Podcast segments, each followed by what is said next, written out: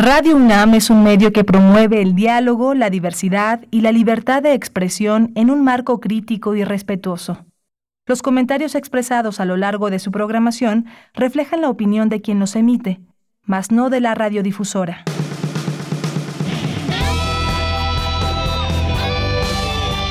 Prisma RU. Relatamos al mundo.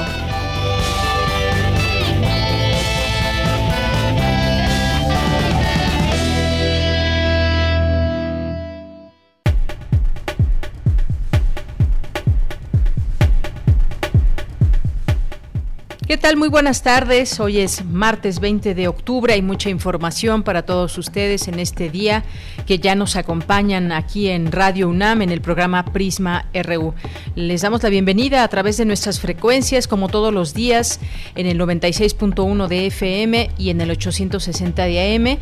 De igual forma mandamos saludos a quienes ya están conectados a través de streaming de nuestra página de internet www.radio .unam.mx y bueno, pues hoy comenzamos haciéndole la sugerencia y la invitación para que se sigan cuidando ante esta pandemia que vive el mundo y que en México pues hay algunos datos que van eh, van cambiando poco a poco aquí en la Ciudad de México. Desafortunadamente no se ha no se han logrado bajar notoriamente los los casos de contagios, de hospitalizaciones para cambiar al color del semáforo.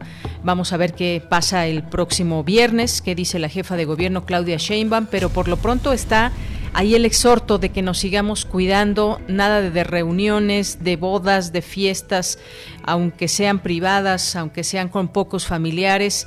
Esto pues se está eh, llevando a cabo de pronto y cada vez más en algunos sitios. Recuerden que esto puede ser muy, muy peligroso y los rebrotes pues están a la orden del día. Aunque hay una estabilidad en algunos, en algunos estados, no podemos aún cantar victoria de haber, de haber eh, domado ya esta pandemia, ni mucho menos, sobre todo por la época del año en que nos encontramos. Así que sigamos protegiéndonos y bueno, pues además de, además de esto, de lo que estamos al pendiente con las cifras de salud, vamos Vamos a, a platicar en este día sobre los niños huérfanos por el COVID-19 que enfrentan un mayor riesgo de dejar la escuela, sufrir discriminación, historias muy tristes que hay de decenas de niños que han quedado sin sus padres o sin padre o madre. Vamos a platicar de ese tema con Juan Martín Pérez García, que es director ejecutivo de la Red por los Derechos de la Infancia en México, la Redim. No se lo pierdan. Vamos a tener también aquí el análisis de los días martes con el abogado Gonzalo Sánchez de Tagle. El INE ayer avaló como nuevos partidos a redes sociales progresistas y a Fuerza Social por México. También aprobó la redistribución de financiamiento público para todos los institutos políticos, incluyendo ya estas nuevas organizaciones. Así que también hablaremos de este tema. En nuestra segunda hora, ¿qué significa el triunfo de Luis Arce, ya virtual ganador de las elecciones de Bolivia? Eh, y bueno, pues hay muchas preguntas en torno. ¿Regresará Evo Morales a Bolivia? ¿Qué papel jugará en todo esto? Como sabemos, Luis Arce formó parte del gabinete en su momento de Evo Morales y algunas otras cosas que habrá que analizar también cómo, eh, de cómo la sociedad está dividida y de cómo se logrará o no conjuntar los esfuerzos de, de unirla y de pues regresar, digamos, luego de estos meses en que estuvo Yanín Áñez al frente del, del, gobierno de Bolivia, pues cómo regresará a lo que a la visión que venía permeando el partido más, el partido del que surgió Evo Morales y que hoy también pues Luis Arce es el virtual ganador. Hablaremos de ese tema. Tendremos hoy a los poetas errantes, hoy que es martes, literatura RU con Alejandra M. Vázquez, no se la pierdan. Vamos a tener también la sección de cultura, la sección internacional. Eh, vamos a tener también la información universitaria. Esto es parte de lo que tendremos hoy. Gracias por esa sintonía. Gracias a mis compañeros allá en cabina que hacen posible esta transmisión. En los controles técnicos, Socorro Montes. En la producción, Daniel Olivares. En la asistencia, Denis Licea. Aquí en el micrófono les saluda Deyanira Morán. Con mucho gusto y los invitamos a que nos escriban a través de nuestras redes sociales en arroba Prisma RU en Twitter y Prisma en Facebook. Bien, pues desde aquí relatamos al mundo. Relatamos al mundo. Relatamos al mundo. Este martes, en este martes 20 de octubre del año 2020, en los temas universitarios, los movimientos de mujeres en América Latina han movilizado las agendas sociales. La Junta de Gobierno de la UNAM designó a Fernando Macedo Chagoya como director de la Facultad de Estudios Superiores Aragón para un segundo periodo 2020-2024. La palabra ha servido para que las mujeres logren espacios de autonomía, equidad e igualdad en nuestra sociedad, aseguró Guadalupe Valencia, coordinadora de Humanidades de la UNAM. En los temas nacionales, el presidente Andrés Manuel López Obrador adelantó que se ampliarán los convenios del gobierno con hospitales privados para contar con 150 camas disponibles y así atender a nuevos pacientes de COVID-19. Ante el alto riesgo de contagio por esta enfermedad, el subsecretario de Salud Hugo López Gatel recomendó a la ciudadanía evitar confluir durante las festividades del Día de Muertos y el 12 de diciembre, es decir, que no haya reuniones, que no nos reunamos entre familiares, entre amigos, como normalmente sucede en estas fechas. Todo esto para ayudar a evitar contagios. La Cámara de Diputados aprobó reformas a la Ley Federal de Derechos que incrementan el costo del espectro radiofónico para servicios móviles e Internet a partir del 1 de enero de 2021. El Senado de la República permanece este martes bloqueado por los colectivos que protestan por la anunciada extinción de los fideicomisos. El cadáver de Ayelín Ixae Gutiérrez, una niña de 13 años desaparecida hace cuatro días, fue hallada ayer en Tixla, Guerrero. Los enfrentamientos entre las Fuerzas Armadas y los grupos delictivos han exacerbado la cultura de la violencia en el país, lo que a su vez ha derivado en más asesinatos de mujeres, advirtió la organización feminista Intersecta. En los temas internacionales, la Universidad de Harvard se ha sumado a otras universidades y grupos de educación superior al oponerse a otra propuesta federal dirigida a estudiantes extranjeros que limita la duración de la estancia en las escuelas de Estados Unidos a cuatro años o menos. El Departamento de Justicia de Estados Unidos interpuso una demanda contra Google por el monopolio en los mercados de anuncios y búsqueda en Internet tras un año de investigación y en lo que puede ser el mayor caso antimonopolio de las últimas décadas. Hoy en la UNAM, ¿qué hacer y a dónde ir? TV UNAM cumple 15 años de llegar a los hogares mexicanos a través del sistema de televisión por paga. Como parte de sus actividades conmemorativas, ha preparado diversos ciclos con las mejores producciones realizadas por el canal cultural de los universitarios. No te puedes perder el ciclo Los premiados de TV UNAM, que hoy presenta Maximiliano de México, Sueños de Poder, documental grabado en Europa y México, en facetas poco conocidas de su vida durante su estancia en México, Francia y Austria. Disfruta de este especial que TV UNAM ha preparado para ti y sintoniza hoy, en punto de las 16 horas, el canal 20.1 de televisión abierta. Otra opción que no te puedes perder es la cinta los últimos héroes de la península, documental dirigido por José Manuel Cravioto y producido por la UNAM a través del programa de óperas primas del Centro Universitario de Estudios Cinematográficos. Este material relata la historia de cinco glorias del boxeo en Yucatán, quienes lograron el triunfo y la fama dentro y fuera de los cuadriláteros. Sintoniza hoy la señal de TV UNAM por el canal 20.1 de televisión abierta en punto de las 22 horas.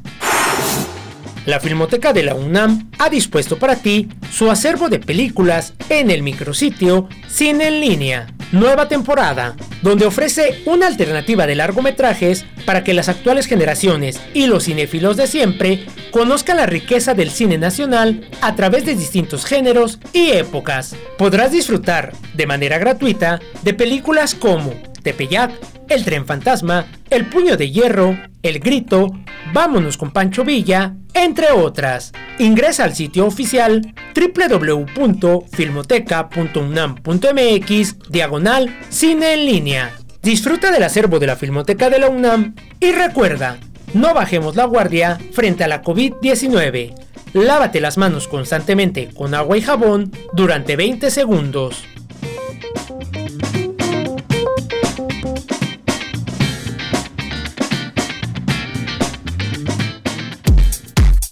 Prisma RU. Relatamos al mundo. Una de la tarde con 13 minutos y en temas de salud, la Secretaría en este ramo reportó 86.338 muertes por COVID-19, 854.926 casos confirmados. El subsecretario Hugo López Gatel reconoció hoy en Palacio Nacional que en ocho entidades hay riesgo de tener un repunte de casos. Los estados donde se han presentado aumentos de contagios son Aguascalientes, Coahuila, Chihuahua, Durango, Nuevo León, Querétaro, San Luis Potosí y Zacatecas. Por su parte, el presidente Andrés Manuel López Obrador aseguró que hasta el momento no hay registro de rebrotes de coronavirus en el país. Además, anunció que Chiapas podría ser el segundo estado de la República en pasar a color verde del semáforo epidemiológico y pues todo esto también depende del comportamiento social. Sabemos que pues muchas personas tienen ya este afán de, eh, de reunirse y hacer eh, pues la vida la vida normal que incluye fiestas y reuniones que incluye incluye bodas incluye eh, festejos diversos, pero no es el momento. Y hay ejemplos para saber que en una misma fiesta se contagian muchas personas por la facilidad que hay de este virus de contagio entre las personas. Así que mucho de lo que podemos hacer está en nuestras manos. Continuamos. Campus RU.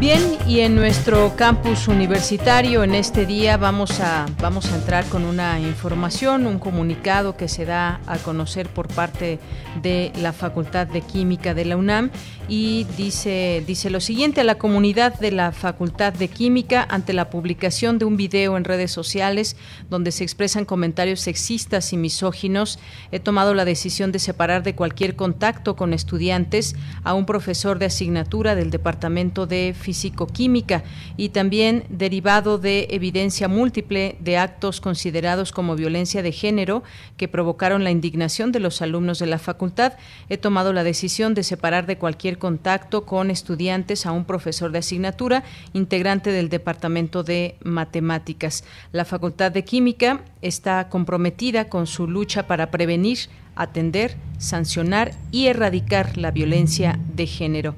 Atentamente, por mi raza hablará el espíritu, el director, doctor Carlos Amador Bedoya. Y bueno, pues una, una situación eh, muy penosa. Se toman, eh, se llevan a cabo estas acciones y bueno, pues en redes sociales se han expuesto estos, estos videos y estos dichos de los profesores hoy separados de su cargo.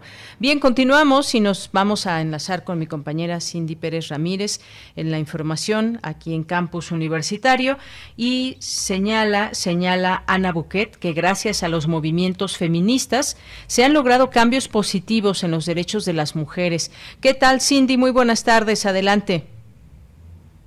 Muy buenas tardes. Durante el foro inaugural Mujeres, Participación y Proceso Constituyente, real marco del inicio del curso gratuito Género, Diversidad y Ciudadanía de la Universidad Abierta de Recolecta y de la Universidad de Santiago de Chile, la doctora Ana Buquet, directora. Bien, en un momento recuperamos la comunicación con nuestra compañera Cindy Pérez Ramírez para que nos platique lo que lo que dijo Ana Buquet eh, sobre los movimientos feministas, lo que se han logrado, cambios positivos en los derechos de las mujeres y nos pueda tener toda esta información también de nuestra universidad donde estamos también al tanto de lo que de lo que sucede y todo lo que pueda abonar en este tema. Estamos en un momento muy importante y nos decía Cindy, adelante. Se comentaba durante este foro, la doctora Ana Buquet, directora del Centro de Investigaciones y Estudios de Género de la UNAM, habló de la situación de violencia en México, de los movimientos de mujeres en América Latina que han movilizado las agendas sociales y a las instituciones de sus respectivos países y gracias a las cuales ha habido cambios positivos en los derechos de las mujeres. Vamos a escucharlas.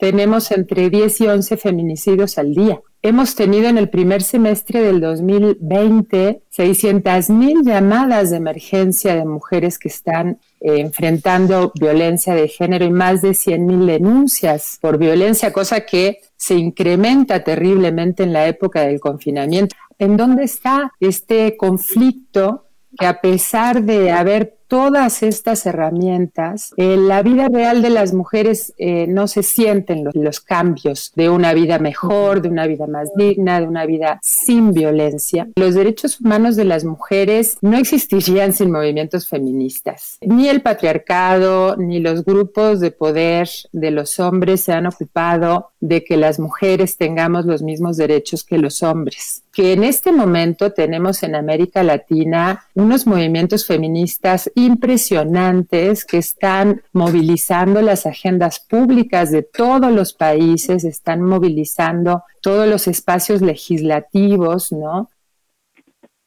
Deyanira, en este foro Mujeres, Participación y Proceso Constituyente también estuvo Michelle Bachelet, alta comisionada de los derechos humanos, quien se refirió a la desigualdad en la región y los temas pendientes en materia de género las situaciones no son homogéneas en la región. Hay países donde las mujeres tienen mucho más avance en algunas líneas y muchos retrocesos en otras. La violencia eh, eh, contra la mujer eh, y las niñas es un elemento gravísimo en la región y que se incrementó fuertemente con el confinamiento.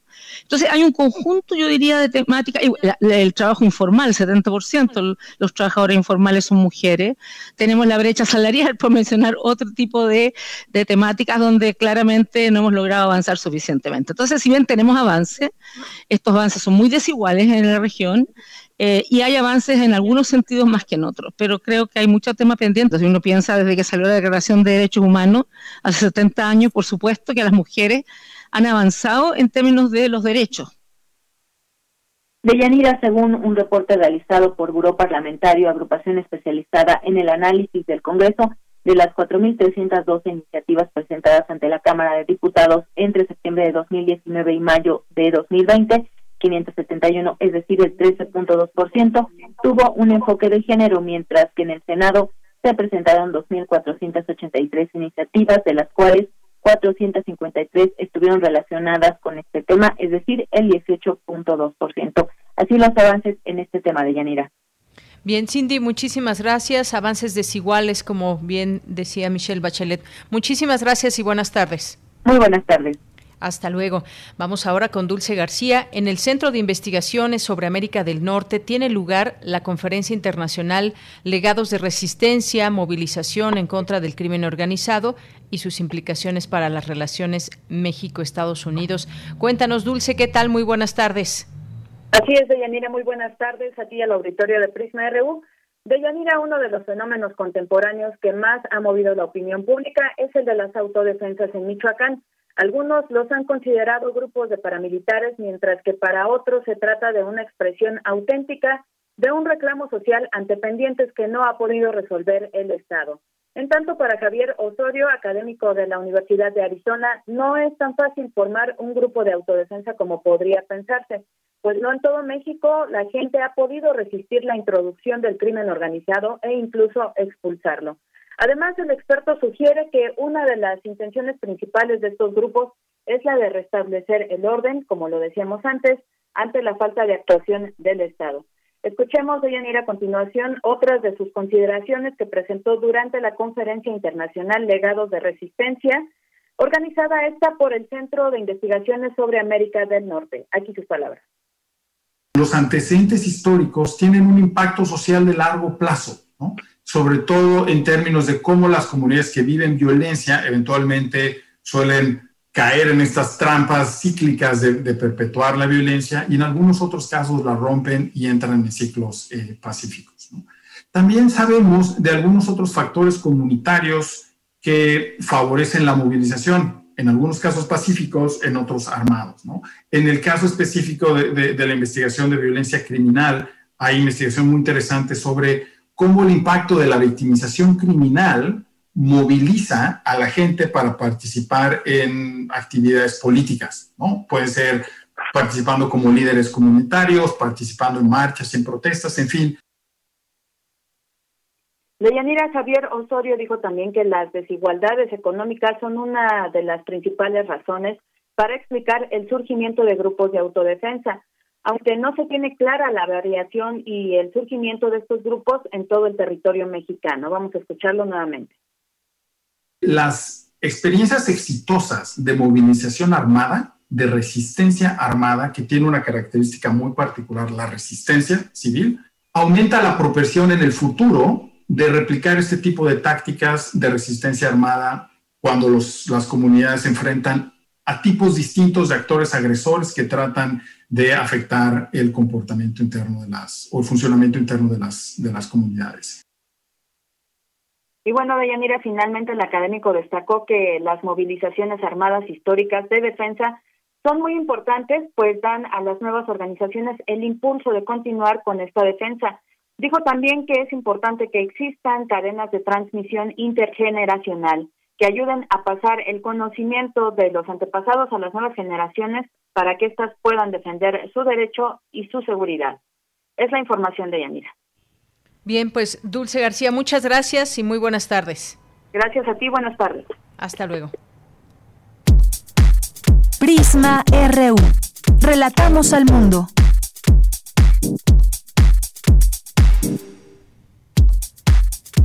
Tu opinión es muy importante. Escríbenos al correo electrónico prisma.radiounam@gmail.com. Una de la tarde con 25 minutos, pues la COVID-19 ha amenazado el plan de vida de muchos niños que han quedado huérfanos, es lo que se alerta sobre este impacto psicológico y también eh, otros impactos como el económico de perder a los padres a causa de esta enfermedad, porque además de matar a, a uno de sus padres, ya sea la mamá o el papá o a ambos, la pandemia también puede arrebatarle el proyecto de vida a los huérfanos que ha dejado. Hasta hoy no existen datos exactos sobre la magnitud de este fenómeno, pero tan solo en la Ciudad de México en los últimos dos meses, 12 menores de edad al día en promedio se han quedado en situación de orfandad a causa de este virus SARS-CoV-2 y decíamos más allá del impacto psicológico de la pérdida, los huérfanos por COVID enfrentan mayor riesgo, por ejemplo, de abandonar la escuela, de pues tienen más posibilidades de incorporarse al trabajo infantil o sufrir incluso discriminación. Hablemos de este tema, ya está en la línea telefónica, agradezco nos tome esta llamada en este espacio Prisma RU de Radio UNAM, a Juan Martín Pérez García, que es director ejecutivo de la Red de, eh, por los Derechos de la Infancia en México, la Redim. ¿Qué tal, Juan Martín? Bienvenido, muy buenas tardes. Muy buenas tardes, gracias por esta oportunidad. Pues gracias a ti por tomarnos esta llamada para platicar de ese tema tan importante. Pues yo te preguntaría en principio, ¿cuál es este impacto que se está viviendo actualmente los niños que han quedado huérfanos de padre o madre o ambos incluso, a cargo de quién quedan, las historias que se van contando ya por decenas y muchos niños corren el riesgo, eh, decía, de quedarse sin escuela o de incorporarse al trabajo infantil. ¿Qué se sabe o cómo se está tomando en cuenta este problema? Sí, mira, lamentablemente está en la invisibilidad. Afortunadamente varios medios de comunicación, y agradezco muchísimo que ustedes también lo estén haciendo, están ayudándonos a hacer notar que la orfandad por COVID-19 está creciendo en toda la región, pero particularmente en el caso mexicano. Tenemos el registro oficial hasta estos días de más de 84 mil personas que han muerto directamente vinculadas por COVID, más aquellas que son sospechosas. Sin embargo, eh, carecemos de información detallada que está disponible, porque esto es algo que tiene el sistema de salud, respecto a cuántos de estas personas tienen hijos e hijas menores de 18 años de edad que han quedado en orfandad. Eh, no importa si fue solo de papá o mamá, o sea, eh, cualquiera de las dos representa ya una condición de orfandad y de riesgo tal y como lo mencionabas hace un momento. Es decir, hay que tener presente que el COVID no es solo una enfermedad, eh, digamos, simple, sino que se acompaña de prácticas culturales que lamentablemente en México han crecido, que es la discriminación. Se ha denunciado que las familias, particularmente en el mundo rural, que son identificadas que algún pariente ha muerto por COVID, han sido rechazadas o aisladas, incluso expulsadas de algunas comunidades indígenas. Esto obviamente afecta la vida y el desarrollo de niños y niñas, pero también la incertidumbre jurídica que representa no saber con quién quedan, eh, por ahora mismo no tenemos noticias de quién está registrando cuántos niños, niñas y adolescentes están en esa condición de orfandad y precisamente los riesgos que pueden enfrentar para el abandono escolar, eh, trabajo infantil y separación familiar. Todo esto amerita que el Estado y sus instituciones, a través de las Procuradurías de Protección de Niñez, que están en los sistemas DIF municipales y estatales, se coordinen con la Secretaría de Salud, la Secretaría de Educación Pública y de Trabajo para que precisamente estas instituciones en su conjunto, agrego, perdón, a bienestar o desarrollo social según la entidad federativa, pero para que con ellas se puedan crear planes de restitución de derechos en tres grandes apartados. Certeza jurídica para evitar que queden eh, en una orfandad real en términos jurídicos. Segundo, es muy importante buscar que no se vea afectado su permanencia en la escuela o su desarrollo eh, físico y alimentario. Y tercero, con quién van a estar a cargo en términos de la custodia, ya sea con papá o mamá si es que alguno de ellos vive, pero muy importante desagregar si es que la enfermedad de COVID, que es bastante cara, ha deteriorado la dinámica económica de la familia, porque esto puede incluso eh, ser mucho más catastrófico. Además, considerar si hay estos elementos de discriminación al interior, alrededor de la familia eh, hasta cuarto grado o su comunidad. Hay que evitar al máximo la separación institucional, o perdón, la separación de la familia o evitar que vayan a instituciones, porque esto es algo eh, además poco recomendable en el contexto de pandemia. Pero sobre todo necesitamos datos. ¿Cuántos niños, niñas y adolescentes se están viendo afectados en todo el territorio nacional, tanto por la orfandad pero también ubiquemos los más de 800 mil personas que son han dado positivo y que eso también representa un impacto económico de riesgo de estigma y también de enfermedad y de empobrecimiento en el contexto familiar. Hay otros elementos que están afectando también el desempleo masivo, eh, por supuesto todo lo que se anuncia de crisis económica, el, el, confinamiento, el aislamiento que viven niños y niñas y que ya está teniendo afectaciones metabólicas y cognitivas en ellos pero todo esto es súper importante ver que se agudiza y se hace más grave cuando uno de los, el papá o la mamá ha muerto por COVID. Juan Martín, sin duda, pues son datos muy, muy tristes, sobre todo, pero pues hay que, hay que hacer algo, como bien dices, en la parte institucional.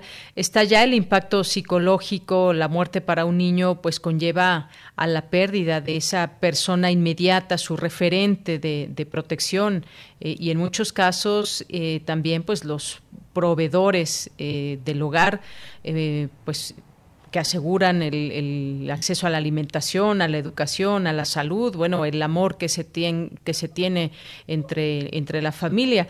Y, y la pregunta es que quién se está haciendo cargo de estos niños o de dar seguimiento oportuno a todo esto, de no tener, por ejemplo, algún familiar cercano que cuide de ellos. Decías, no es muy factible que se entreguen a alguna institución y bueno, pues me viene a la mente, por ejemplo, el DIF, por distintas razones y sobre todo el seguimiento que se da a estas eh, generaciones que están eh, que estarán creciendo estos niños sin sus padres.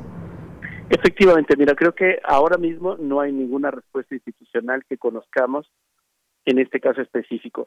Hay un pequeño programa eh, con poca información pública eh, realizado en la Ciudad de México que están ofreciendo una beca de 800 pesos mensuales a los niños que sus padres o madres murieron por COVID.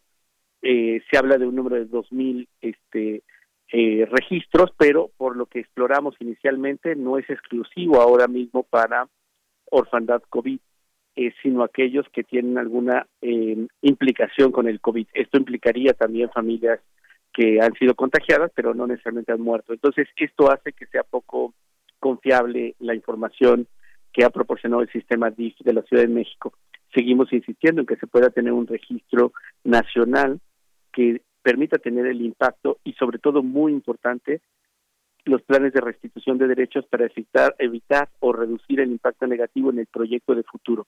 Literalmente nos están jugando el proyecto de vida de miles de niños en este país que conforme va avanzando el tema y no para, y ya estamos ahora con los rebrotes o las nuevas oleadas, a fin de año se calculaba de manera conservadora que al menos 900 mil personas estarían eh, confirmadas como positivas y vamos bastante rápido hacia ello, estamos en el mes de octubre. Entonces, sí creo que va a ser muy importante tomar, aunque ya es muy tarde, son siete meses después de que empezó la, pandemia, pertinente y oportuno de lo adecuado con la identificación y la restitución de derechos para cada uno y cada una de ellas. Así es. Sí, este dato de las autoridades aquí en la Ciudad de México anunciaron en agosto que darían un apoyo económico a los niños de la ciudad que quedaran huérfanos por esta pandemia de COVID-19. Pero eh, a final de cuentas, eh, Juan Martín, el caso mexicano, pues ya al llegar a más de 86 mil muertes por COVID-19, no se sabe exactamente cuántos de los fallecidos dejaron huérfanos a, sus hijos, no existe esa información como tal desagregada.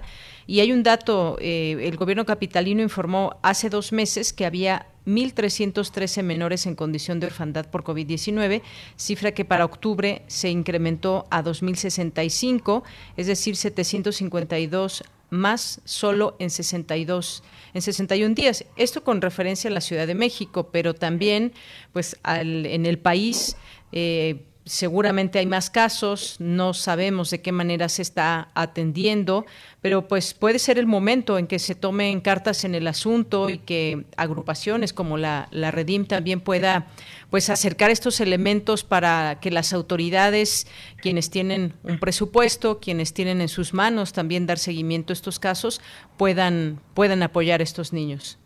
Efectivamente, esto es súper importante, sobre todo que se hable y reitero el agradecimiento porque ustedes lo están haciendo público, visible. De manera reciente, la periodista Laura Toribio, que ha dado seguimiento a esto, lo publicó también en Excelsior y en, en Imagen. Y esto es muy importante porque de lo que se trata es que cada vez más medios puedan hacer visible esto y nos ayudan precisamente a que sea un tema de conversación, porque las autoridades lo tienen como obligación, pero lamentablemente si no tiene una presión pública o mediática, son temas que dejan olvidar.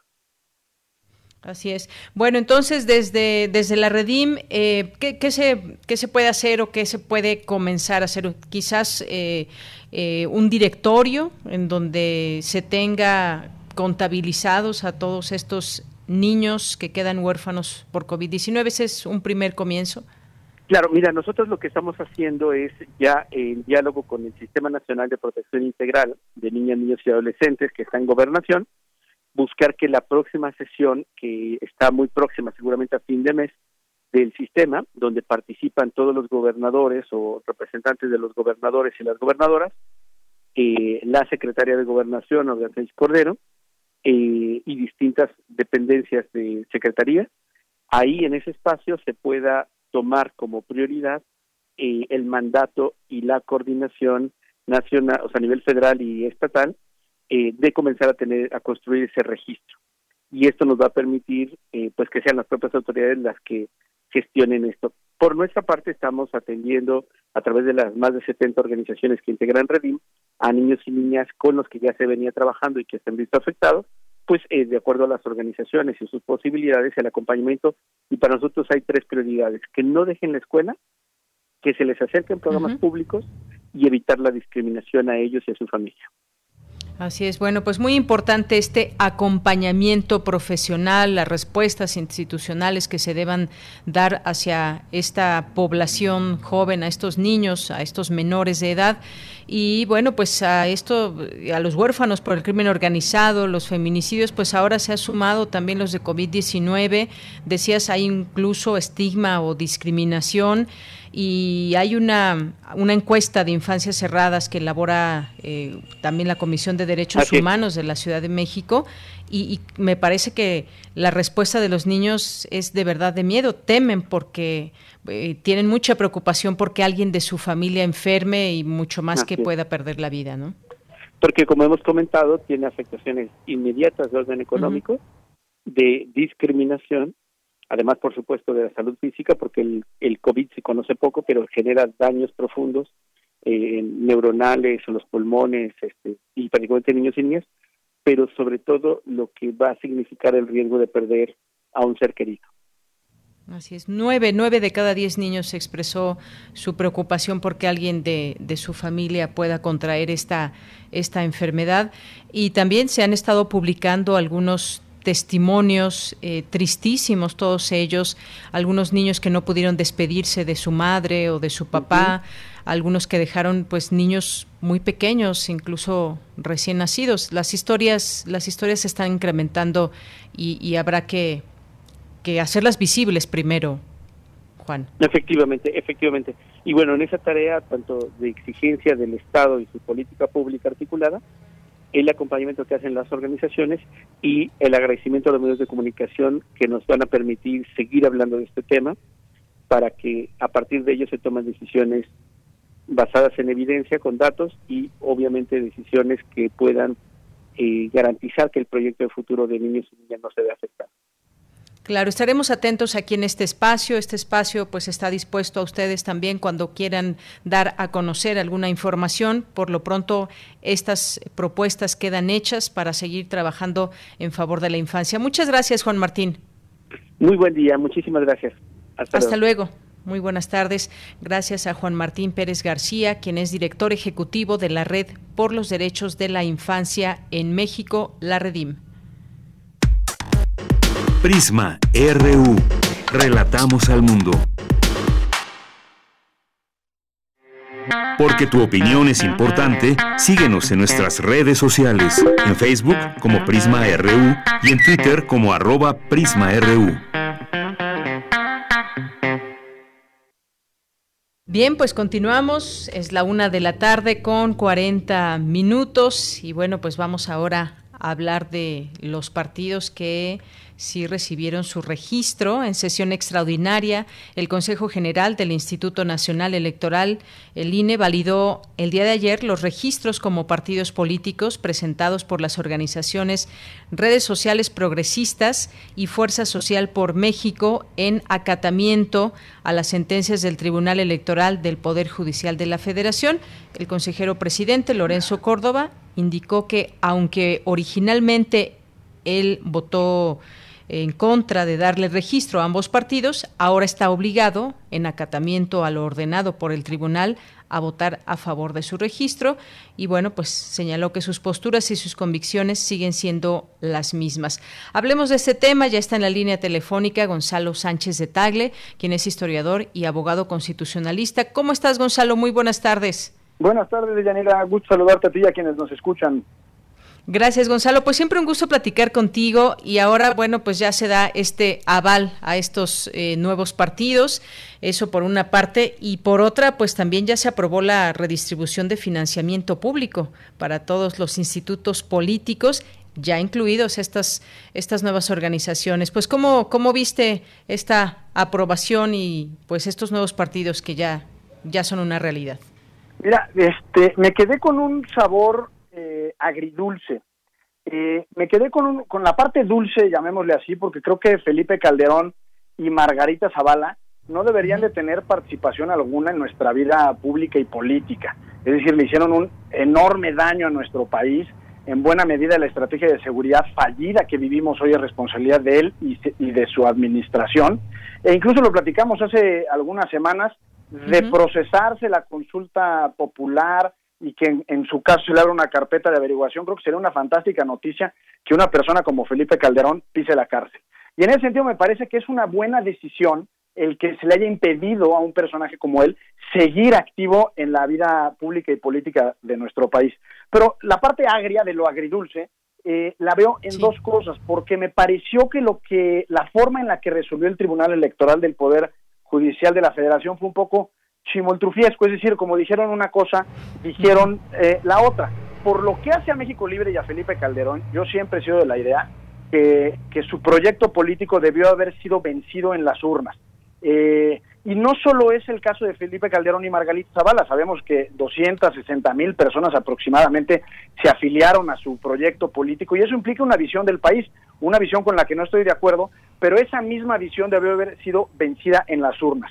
Y la otra parte de lo agridulce, y por qué decía que el tribunal fue chimoltrufiesco sobre todo, es porque me parece que no aplicó el mismo rigor metodológico, analítico e interpretativo en todos estos casos.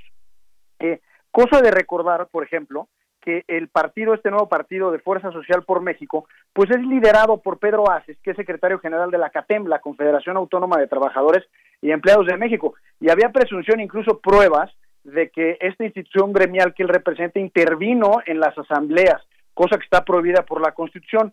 Y entiendo que este caso no fue sometido al Tribunal Electoral de manera directa, pero eh, el Partido Encuentro Solidario, pues también se acreditó que varios ministros de culto participaron en sus asambleas. Y en ese sentido, me parece, como te decía, que no aplicaron el mismo rigor metodológico en el análisis de uno y otro caso. Por supuesto que estos dos últimos, es decir, la participación de ministros de culto y, participación gremial en la constitución de nuevos partidos, parecen menos graves porque son faltas o fallas eh, prohibidas por la constitución cualitativas, es decir, de calidad, mientras que el caso de México Libre es cuantitativa o de cantidad, es decir, eh, no lograron demostrar aproximadamente el 9% de las aportaciones privadas que recibieron por conducto de esta plataforma tecnológica que se le denomina CLIP. Y en ese sentido, te digo que me quedo con un sabor agridulce porque, porque creo que aplicaron criterios distintos para casos que eventualmente podrían ser similares. Y el asunto es que eh, el próximo año, para las elecciones intermedias del 2021, tendremos ya no siete, sino 10 emblemas partidistas para elegir de dulce chile y manteca para la renovación de la Cámara de Diputados de Yanira. Así es, Gonzalo, así tendremos en la boleta todos estos, estos partidos. Y entonces, pues queda la pregunta, ¿qué pasa en el tribunal? Y te lo digo también porque aquí en las distintas eh, notas eh, se señala eh, y hubo entrevistas incluso con consejeros. Por ejemplo, consejeros y consejeras coincidieron en señalar que aprobaron los proyectos de creación de los dos nuevos partidos por un acatamiento del Tribunal Electoral. Y entonces miramos hacia allá, hacia el Tribunal Electoral. ¿Qué pasa ahí entonces, Gonzalo? Pues mira, eh, eh, ya estos dos partidos, o los tres en realidad nuevos partidos, ya es cosa juzgada. A mi entender ya no hay nada, absolutamente nada que se pueda hacer respecto a su registro. Y ya está la cuestión del financiamiento. Como dato, digamos, normativo o referente legal, eh, ser partido político en México es un enorme negocio y no me refiero al Partido Verde, que es este partido bisagra que, ha lucrado con la política desde hace tantos años, sino más bien por la forma en la que se distribuyen los recursos económicos, incluso la participación en medios de comunicación. La fórmula es el famoso 70-30. El 70%, tanto de espacio en medios como de financiamiento, se les da a los partidos políticos en función del resultado que obtuvieran en la última elección, en este caso sería la elección del 2018. Y el 30% restante de esos recursos se distribuye de manera equitativa entre todos los partidos, en este caso ya se incluirían los tres nuevos partidos e incluso los candidatos independientes en caso de que existan. Entonces sí, es un, es un súper negocio ser partido político en este país. Para bien o para mal, es la única forma real que tenemos como sociedad de ejercer nuestros derechos de participación política. Y sabemos, ya lo hemos platicado en tu espacio, que para ser partido político solo se puede eh, eh, pretender una vez cada seis años después del proceso electoral para la presidencia de la República. Efectivamente. Oye, por ejemplo, mira, el consejero Martín Faz dijo que se acata la resolución, aunque no por ello se comparte el criterio del tribunal.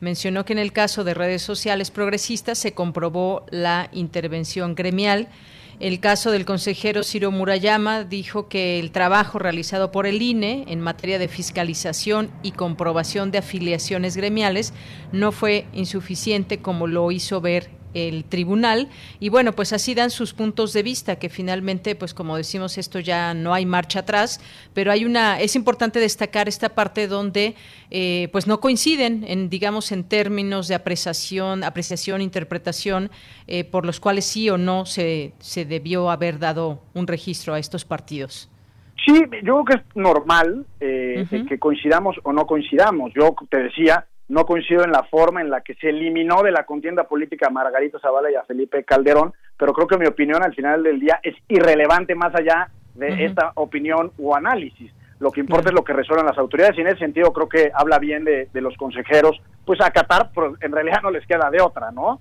Eh, lo que me extraña, por ejemplo, es la conducta del consejero Ciro Murayama, muy beligerante en redes sociales, defendiendo una postura y otra y atacando o defendiéndose de manera, eh, eh, diría incluso hostil en contra de quienes lo atacan por, por defender la resolución del tribunal al negarle el registro a, México Libre. Yo creo que es parte del juego democrático.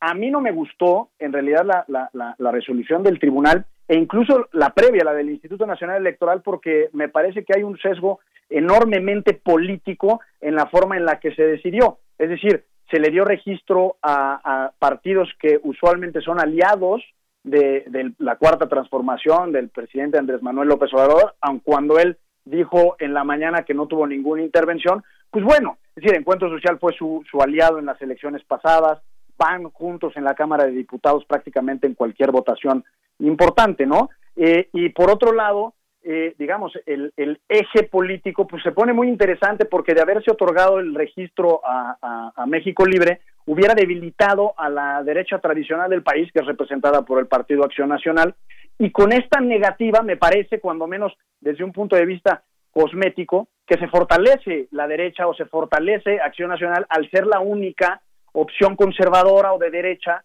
que hay en, el, en, la escena electoral del próximo año. Bien, pues así están las cosas y dentro de este juego democrático que mencionas, pues eh, también está el financiamiento que recibirán por lo pronto de octubre a diciembre. Ahí están 215 millones para el PAN, 203 para el PRI, 99 para el PRD, 86 para el PT, 94 para el Partido Verde, 91 para Movimiento Ciudadano, para Morena 392 millones, para el PES 23 eh, para redes sociales 19 millones y el otro, eh, este último partido aprobado también 19 millones. Tendrán la misma cantidad de estos dos últimos partidos. Pues así el dinero público también distribuido a los partidos políticos. Sí, y, hay una discusión ya bastante añeja en México sobre si deberíamos de transitar a otro modelo de financiamiento a partidos políticos y a campañas electorales. Hay mucha gente que, que pugna porque si hay abusos, pues que ya nos vamos a todo lo privado, pero creo que eso sería un error y es inequitativo. Eh, y, me gustaría hacer una reflexión de Yanira sobre la importancia de los partidos políticos, porque eh, eh, es cierto, y es una obviedad, que hay una crisis profundísima de legitimidad y credibilidad de los partidos políticos, entre otras cosas, pues por las ingentes cantidades de dinero que reciben, ya las referías tú.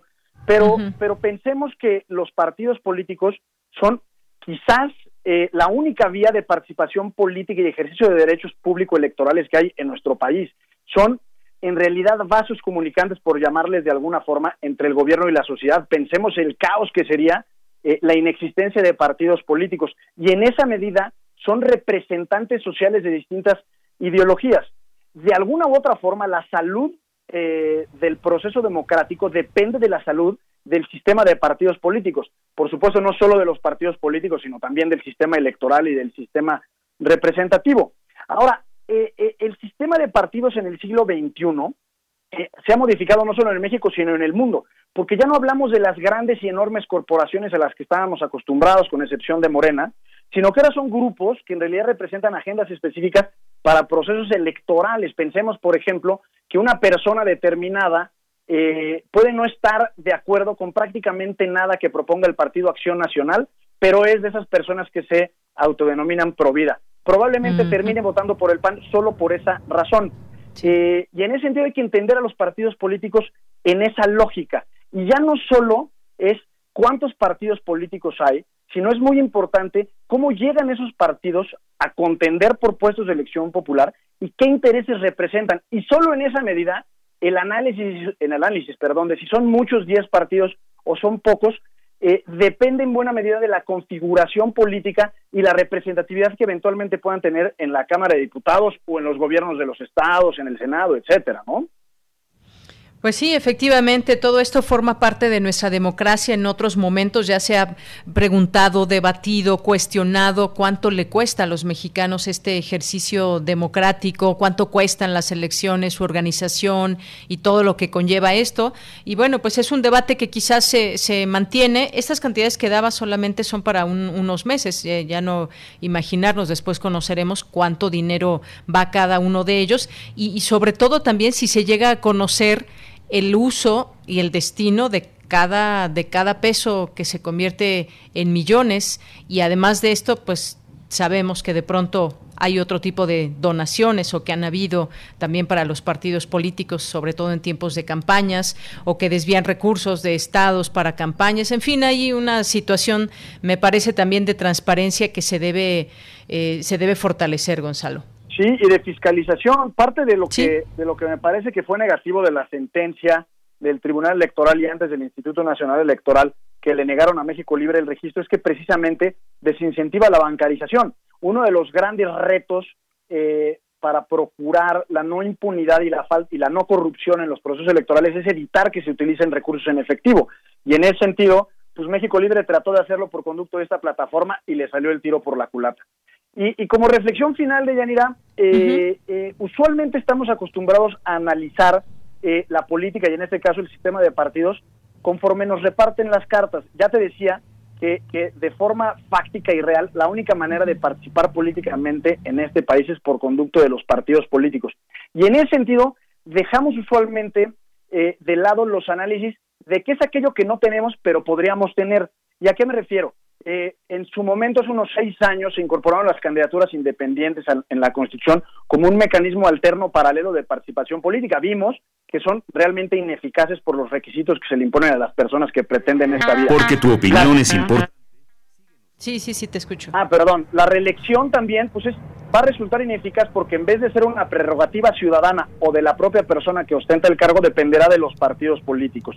Hay otro mecanismo como existe en Francia, que es el registro condicionado de partidos políticos, que es una, es una forma, digamos, eficiente de dar mayor participación a, a, personas sin, sin gastar esas cantidades ingentes de dinero.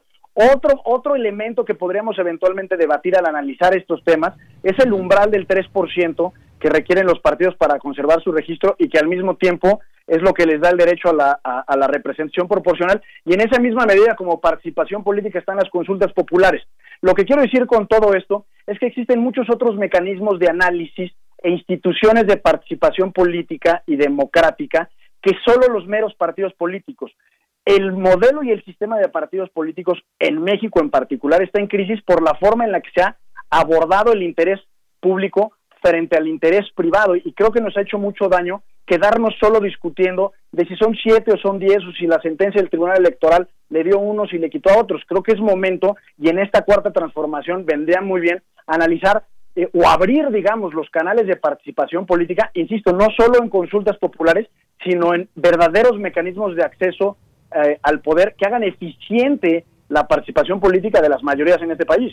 Bien, pues Gonzalo, muchas gracias como siempre por tu análisis, por estos puntos de vista que conversamos en este caso sobre esta decisión sobre los partidos políticos nuevos que ya tenemos en México. Muchas gracias. Al contrario, dinero, un abrazo. Un abrazo, hasta luego. Gonzalo Sánchez de Tagle, historiador y abogado constitucionalista. Continuamos. Porque tu opinión es importante, síguenos en nuestras redes sociales, en Facebook como Prisma RU y en Twitter como arroba PrismaRU.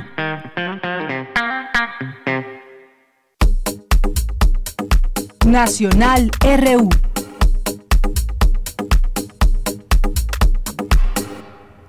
Bien, en estos minutitos que nos restan antes de irnos al corte para ya terminar esta primera hora de Prisma RU, hoy revisan la libertad bajo fianza eh, a Salvador Cienfuegos tras su detención por narcotráfico, una nota importante que se sigue desde Estados Unidos y que tiene mucho de estas implicaciones en México. La defensa del exsecretario de Defensa, Salvador Cienfuegos, comparecerá hoy ante, ante la Corte Federal de Los Ángeles para eh, saber si eh, su cliente será liberado bajo fianza. Eh, la semana pasada comentábamos las razones que, por las cuales se daban en torno a que no podría salir bajo fianza. Hay que recordar que fue detenido el jueves pasado a su llegada al aeropuerto de esa, de esa ciudad, en Los Ángeles, y no estará presente en esta audiencia emplazada el viernes para debatir las condiciones de su detención y la opción de un paquete de fianza que la Fiscalía rechaza por el significativo riesgo de fuga que representa el acusado. Así que bueno, pues este es un tema importante. Eh, México también que pedirá ha dado a conocer el presidente Andrés Manuel López Obrador información para que se abra también un expediente aquí en México en torno al eh, eh, exsecretario de la Defensa Nacional. También, pues, la de, su defensa del general podría también indicar si su cliente se opone a ser enviado a Nueva York, de donde viene la acusación, si bien el caso está radicado en la misma corte que otros de los últimos casos emblemáticos de mexicanos acusados de narcotráfico, como los de Joaquín Guzmán Loera o Genaro García Luna, será otro juez el que lidere el proceso contra el exsecretario de la Defensa. Y bueno, pues en otro tema, se reunirán gobernadores aliancistas con senadores del bloque de contención por el caso de los fideicomisos esta nota que leo del Universal dice que los integrantes de la Alianza Federalista se reunirán esta tarde con los senadores del bloque de contención para abordar la extinción de los 109 fideicomisos y fondos públicos que ayer aprobó la Comisión de Hacienda y Crédito Público de dicho órgano legislativo. La reunión se celebrará en unos, eh, en unos minutos, según dice esta, esta nota, y fue convocada por los legisladores para abordar temas de la coyuntura nacional como la situación económica del país, así como las implicaciones que tendrá la extinción de los fideicomisos en las finanzas de los gobiernos estatales. Bueno, también estaría está bien que hablen del tema de los fideicomisos, estaría muy bien también que hablen de la transparencia que debe reinar en ellos. Sabemos que hay mucho dinero, sabemos también que hay muchas voces académicas que están pugnando porque no desaparezcan los fideicomisos, hay que escuchar a todas las voces, pero sobre todo también no perder de vista que es dinero público y que son miles de millones de pesos. Vamos a ver qué surge de esta de esta reunión de gobernadores aliancistas en este bloque que han llamado de contención.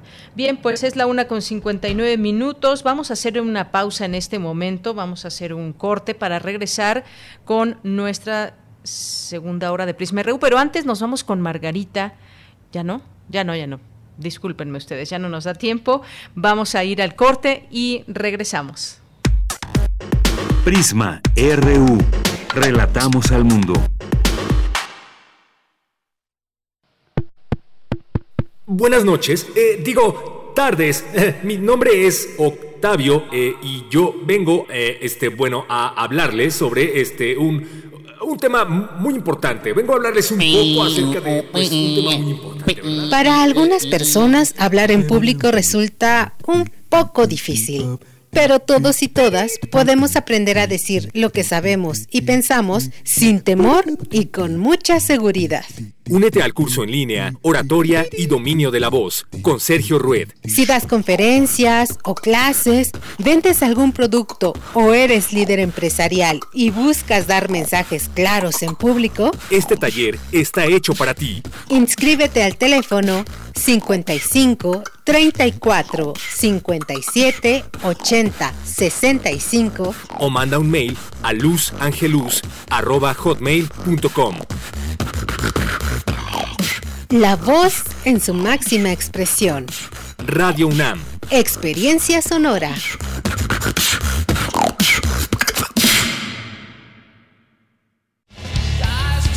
Calme Cali, Mimagoshko, Makta Shuruk, Tetzaduk, FM, Yatpushebo Pushkoxpe, Radio UNAM. Calme Cali, Calme Cali, quinta temporada. Todos los jueves a las 10 horas por el 96.1 de FM Retransmisión, domingos 15.30 horas. Radio UNAM, Experiencia Sonora. Habla Alejandro Moreno, presidente nacional del PRI. México es un país extraordinario. Tenemos un potencial enorme para hacer un México grande. Que nadie diga que no es posible. México hoy más que nunca, tiene que actuar pensando en el mañana. Queremos construir un solo México, donde cada mexicano escriba su propia historia de éxito. A México, nada lo detiene. México eres tú. PRI, el Partido de México. Llegué a probar la cocaína, los ácidos, pastillas, pues hasta el final fue el que me encontré con la piedra, que fue con lo que más me hice adicto, ¿no? A los 17 empecé a consumir ya fuertemente y fue donde empezó a ir en picada toda mi vida. Lo anexábamos. Se lo llevaba pues a la fuerza, ¿no? Lo tenían que someter. Él tiene temor de regresar a la casa para no recaer. Esto es un martirio que a nadie se le desea en verdad. El mundo de las drogas no es un lugar feliz. Busca la línea de la vida. 800-911-2000. El distanciamiento social y el aislamiento son medidas necesarias para los tiempos que vivimos. Y donde el ocio aparece, la cultura llega a sanar. Cultura UNAM pone a tu disposición el programa Cultura UNAM en Casa, una programación variada de actividades a distancia, a las cuales puedes acceder por distintos medios digitales, artes visuales, música, danza, teatro, cine, literatura, cursos, talleres y más. Busca las distintas opciones que hemos preparado para ti en TV UNAM, Radio UNAM y en culturaunam.mx. En redes sociales puedes estar al tanto de las actividades con el hashtag Cultura UNAM en casa. Fomentamos el acercamiento social frente al distanciamiento físico. Cultura UNAM.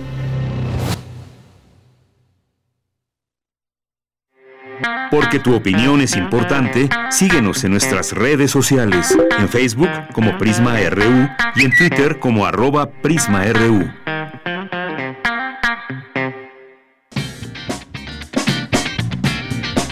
Mañana en la UNAM, ¿qué hacer y a dónde ir? El nuevo coronavirus ha modificado nuestras relaciones sociales y actividades diarias. Radio UNAM hace un análisis de estas modificaciones en la serie Lo que el virus nos dejó, una reflexión sobre los distintos aspectos de nuestra vida que fueron transformados por la cuarentena y el distanciamiento social. No te pierdas esta serie que se transmite todos los días durante la programación habitual de Radio UNAM. O si lo prefieres, puedes encontrarla ingresando a nuestro sitio web www.radio.unam.mx. Como parte del programa Cultura UNAM en Casa, se llevará a cabo el concierto virtual del grupo Los Vega. Disfruta de este concierto que se llevará a cabo el próximo miércoles 21 de octubre en punto de las 18 horas a través del canal de YouTube de Música UNAM. Si durante esta contingencia sanitaria has experimentado estrés, ansiedad, enojo, tristeza o miedo, no estás solo. Las facultades de Medicina y Psicología de la UNAM, en colaboración con la Secretaría de Salud, han habilitado el sitio web misalud.unam.mx, donde podrás realizar un cuestionario para evaluar riesgos a tu salud mental. Además, tendrás a la mano infografías, videos de habilidades y cursos a distancia de autocuidado. Recuerda, si necesitas ayuda psicológica, ingresa al sitio www.misalud.unam.mx diagonal COVID-19. Y si aún te es posible, quédate en casa. Para Prisma RU, Daniel Olivares Aranda.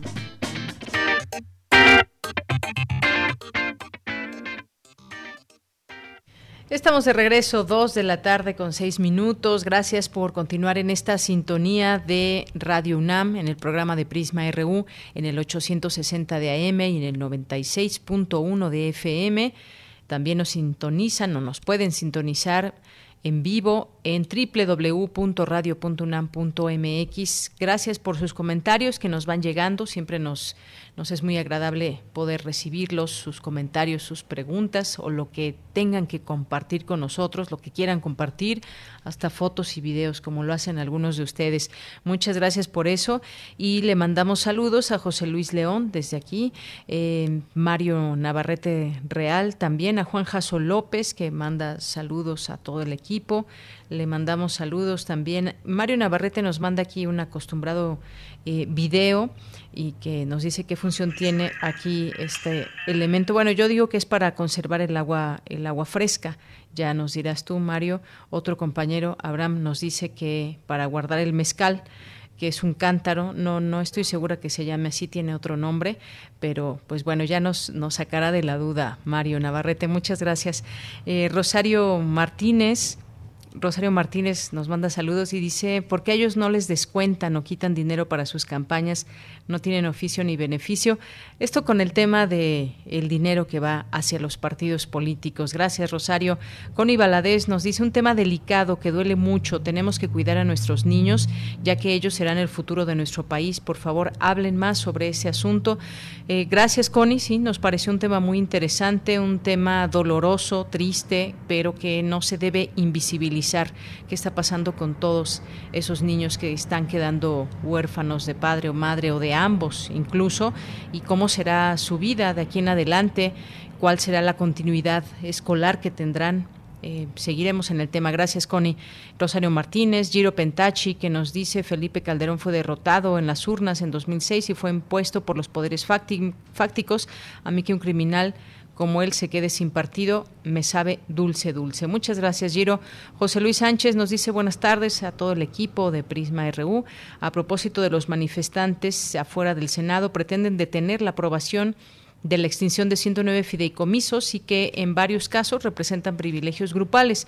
No los vi defender en multitud el 12 de diciembre de 2013 la aprobación de la reforma energética. Gracias, José Luis, por tu comentario. Armando Aguirre nos dice, hola, saludos al equipo de Prisma RU. Mi comentario al tema, muy mala señal el hecho de que el Tribunal Electoral dé preferencia a los nuevos partidos afines al gobierno en turno. Es muy evidente y lástima que no haya una oposición de peso al nuevo régimen. Gracias Armando por tu comentario. Gracias también a Jean-François Charrier, presente por aquí, a Guerrero, que está en sintonía, desea excelente tarde, a Gavipterix también, eh, los poetas errantes que ya en un momentito estarán por aquí con nosotros. Eh, gracias también a Mario Navarrete que nos hace llegar la posibilidad de, si alguien todavía no se ha puesto la vacuna de influenza, nos manda aquí los datos del Instituto Nacional de Ciencias Médicas y Nutrición Salvador Subirán que están eh, pues aplicando esta vacuna. Muchas gracias. Boni Moctezuma también, muchas gracias. Eh, gracias a IMR Morales, a Silvia Soriano, muchas gracias. A la doctora María Cristina Rosas también, que pues bueno, nos invita aquí a, eh, a una conferencia que dictará ella el 28 de octubre a las 6 de de la tarde en el Reino Unido, a las 12 horas en, en México. Bueno, pues ahí hay una forma de conectarnos con ella a Zoom, que compartiremos también para todos ustedes. Esteban Rodríguez, Gabriela Luna, nuestros amigos del CIAL CUNAM, que ahorita también vamos a tener oportunidad de entrevistar a su director, y a todos ustedes que están aquí presentes, que se van haciendo presentes a lo largo de esta emisión. Muchísimas gracias. Andrea Smart, que nos acaba de escribir también. Vámonos a la información. Nos vamos con mi compañera Virginia Sánchez. La Biblioteca Nacional de México celebró el Día de las Escritoras, el esfuerzo cotidiano de las mujeres. Me voy contigo, Vicky. ¿Qué tal? Muy buenas tardes.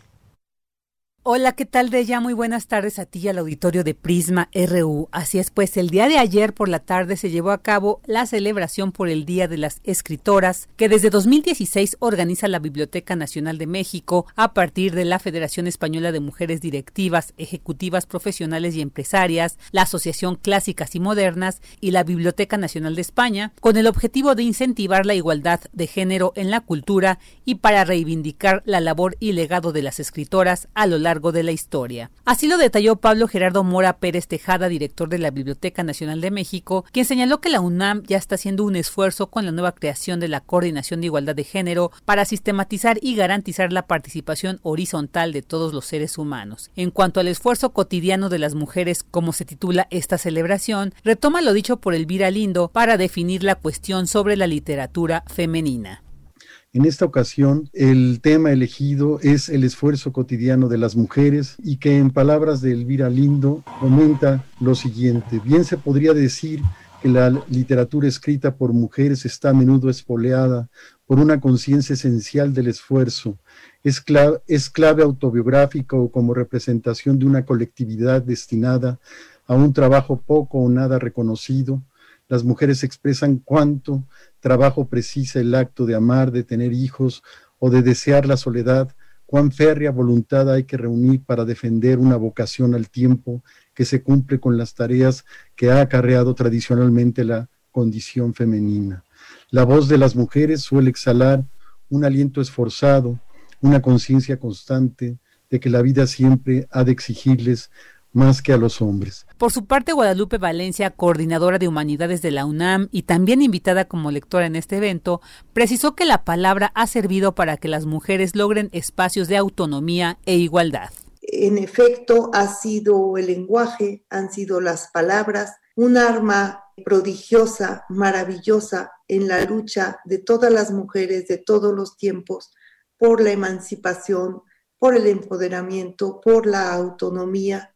Y hoy celebramos no solo a nuestras buenas escritoras clásicas, contemporáneas y a las que están aquí hoy con nosotros tenemos ese privilegio, sino que celebramos la lucha que por la vía de la palabra ha dado a las mujeres el lugar que hoy tienen, que hoy tenemos, pero que seguirá siendo un arma siempre en todos los sentidos para seguir conquistando espacios no solo de autonomía, sino de equidad, de igualdad en nuestra sociedad. Posteriormente, diversas académicas, escritoras y funcionarias como Mónica González Contró, abogada general de la UNAM, Anel Pérez, directora de Literatura y Fomento a la Lectura UNAM, Elsa Margarita Ramírez Leiva del Instituto de Investigaciones Bibliotecológicas, entre otras, se unieron a la lectura con textos originales de Rosario Castellanos, Juana Inés de la Cruz, Alaide Fopa, Rosa Beltrán, Nelly Campobello y de otras grandes y maravillosas escritoras.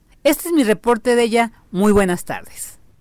Gracias Vicky, muy buenas tardes, gracias por esta información. ¿Ustedes están leyendo algún libro de alguna escritora, de alguna autora?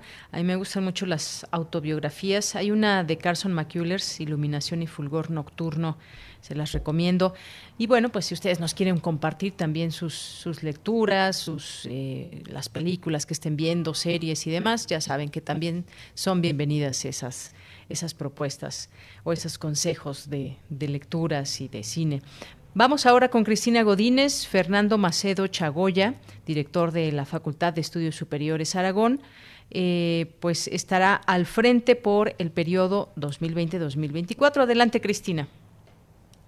Deyanira, un saludo para ti, para el auditorio de Prisma RU. Durante la ceremonia, el secretario general de la UNAM, Leonardo Lomelí Vanegas, reconoció el trabajo de Macedo Chagoya durante su primera gestión y le reiteró el apoyo de la Administración Central. Lomelí señaló que el nuevo titular demuestra que conoce la FES Aragón y tiene liderazgo y la capacidad de convocatoria para sumar a todos sus integrantes en un proceso de mejoramiento continuo de la administración, enseñanza, investigación y difusión de la cultura. Reiterarle al maestro Fernando Macedo Chagoya nuestro reconocimiento, dado que ha demostrado que conoce a la facultad y que tiene el liderazgo y la capacidad de convocatoria para sumar a todos sus integrantes en este proceso de mejoramiento continuo de la enseñanza, de la investigación, de la difusión de la cultura y de la administración.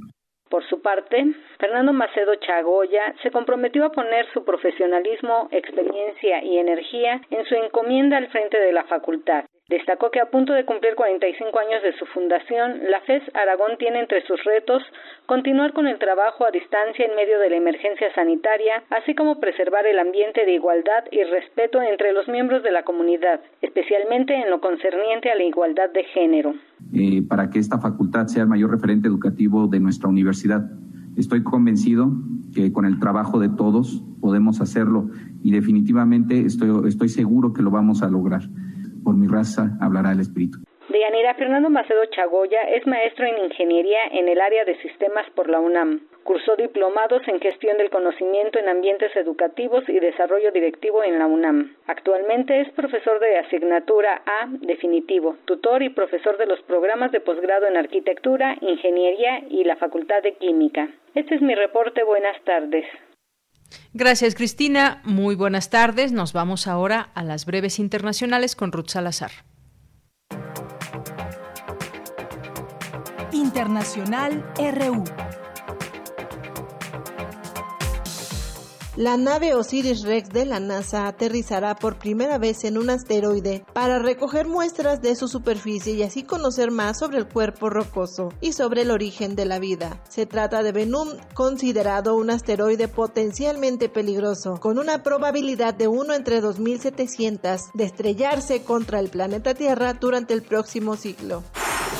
El gobierno de Estados Unidos propuso a Rusia reunirse de inmediato para finalizar un acuerdo destinado a prorrogar el Tratado Nuevo START, el último pacto de control de armas vigente entre ambas potencias y que expirará el 5 de febrero de 2021, ante lo cual Moscú se pronunció a favor de congelar las ojivas nucleares durante un año si se extiende dicho tratado.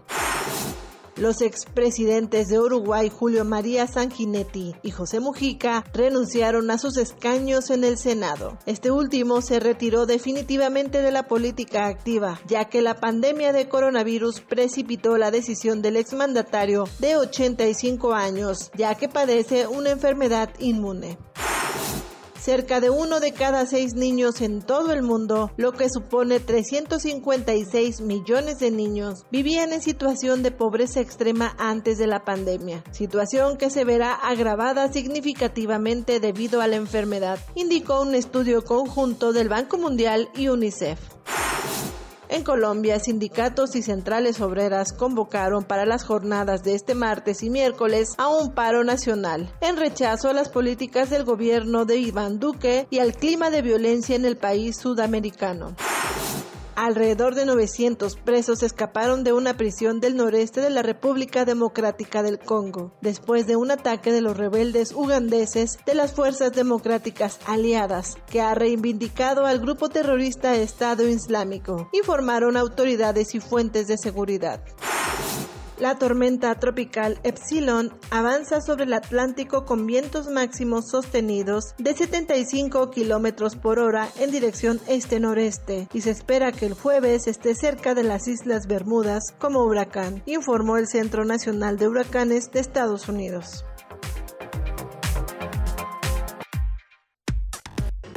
Prisma RU. Relatamos al mundo.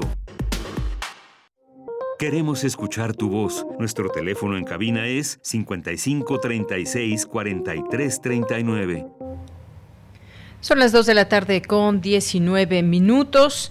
La presidenta interina de Bolivia, Yanín Áñez, informó que el candidato Luis Arce del partido Más de Evo Morales resultó ganador en la elección presidencial del pasado domingo. Por su parte, el expresidente Evo Morales dijo también la noche del domingo que su heredero político, Luis Arce, ganó las elecciones presidenciales en Bolivia y que se está escondiendo el gran triunfo del partido con una demora en el cómputo de los resultados oficiales que avanzaban a cuentagotas cinco horas después del cierre de las urnas. Y bueno, pues hoy se tiene ya este resultado más claro según las proyecciones de estos resultados en las elecciones de Bolivia.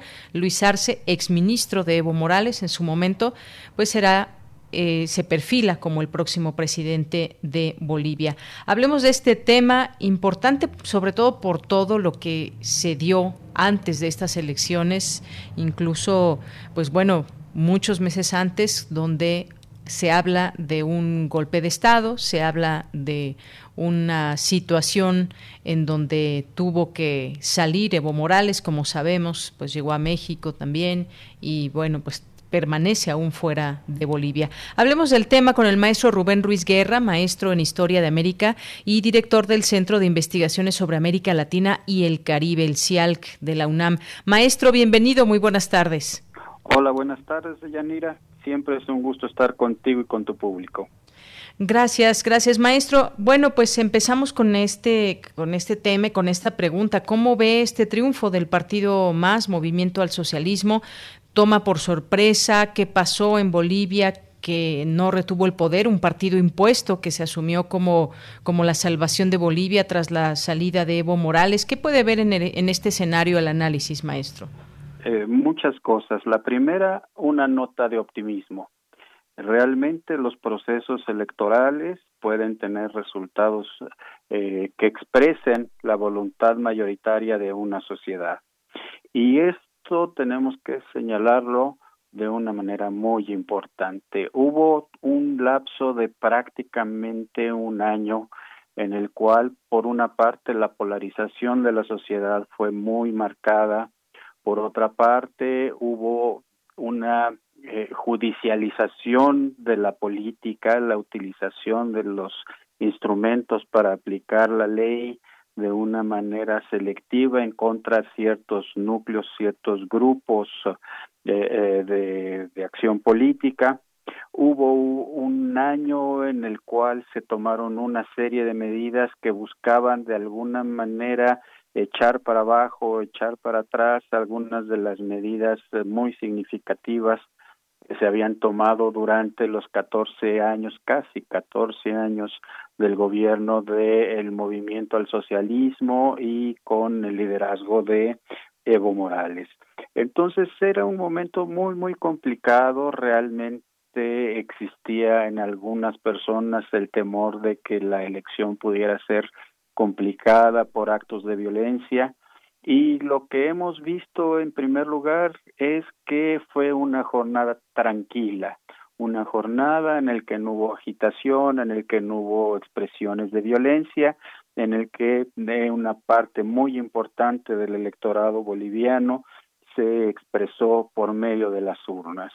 Hay un pequeño detalle, un, un, un granito negro en el arroz, que es que los resultados oficiales han tardado muchísimo, muchísimo en, en, salir, ¿no? A cuentagotas, como decía Evo Morales. Exactamente, y esto generó pues una situación un poco complicada porque por supuesto en todo proceso electoral los votos que primero se cuentan son los que vienen de los ámbitos urbanos, de los ámbitos digamos que tienen una mayor y mejor infraestructura de comunicaciones, etcétera. Entonces todavía hasta el lunes a mediodía más o menos los datos oficiales mostraban a Carlos Mesa en la delantera en el proceso electoral. Sin embargo, la existencia de distintos ejercicios de, eh, demoscópicos, de distintos ejercicios que tuvieron que ver con el recoger la opinión de los votantes a boca de urna, como le dicen técnicamente, pues mostraban ya un avance muy, muy importante. Una tendencia. Podríamos decir avasallador a favor del candidato del MAS, Luis Arce, y su compañero de fórmula, David Choquehuanca. A tal grado de que, pues, eh, Janine Áñez, quien es la presidenta actuante, eh, eh, expresó desde muy pronto el reconocimiento de la muy posible victoria de Luis Arce en una primera vuelta. Tendríamos que recordar que en el, eh, la legislación electoral boliviana el triunfador se puede determinar de dos maneras. Una es tener más del 50% de la votación, que es el caso de Luis Arce, o tener más de 40% y además llevarle 10 puntos porcentuales de ventaja a su seguidor más cercano.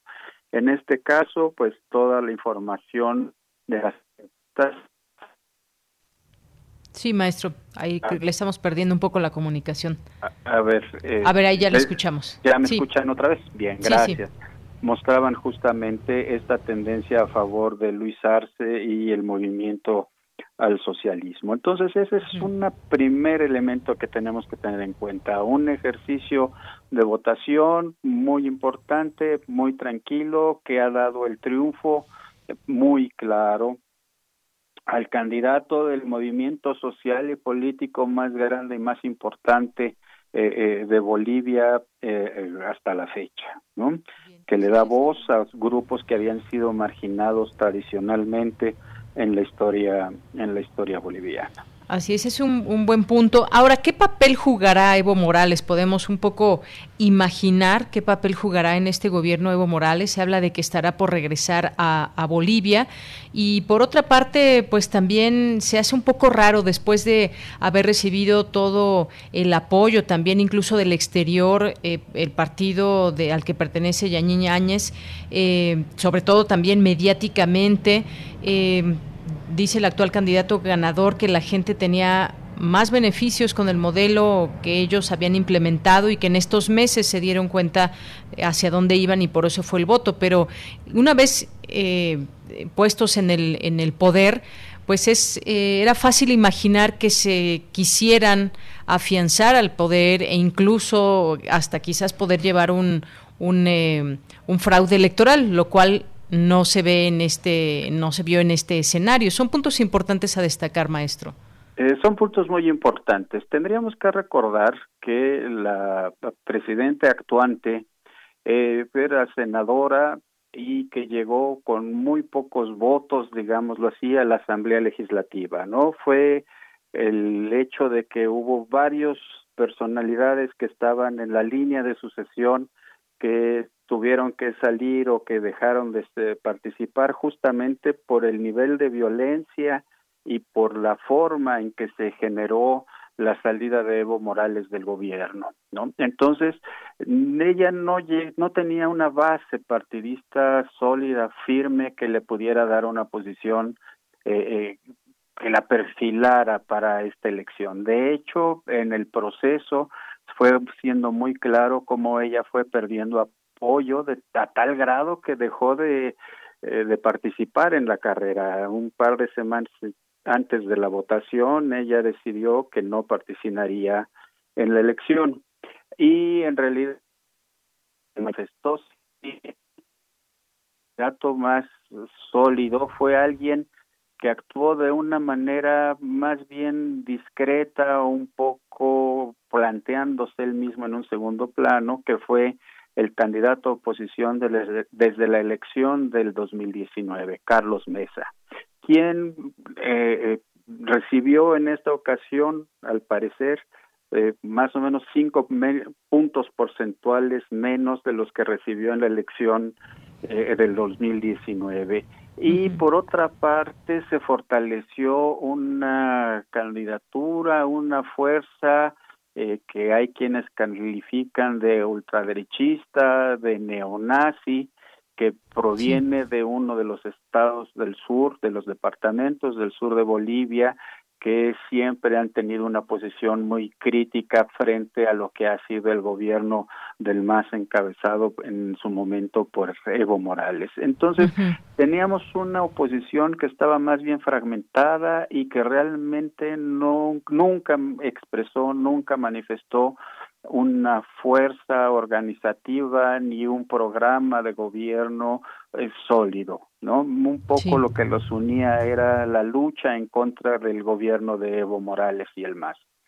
Entonces no tenían algo que los sostuviera. En cambio, por ejemplo, queda muy claro que el MAS sí pudo construir y reconstruir su base electoral a tal grado que pues este, regresaron a sus mejores tiempos cuando ganaban las elecciones en, en un primer en la primera vuelta, ¿no? Entonces creo que ahí hay elementos importantes.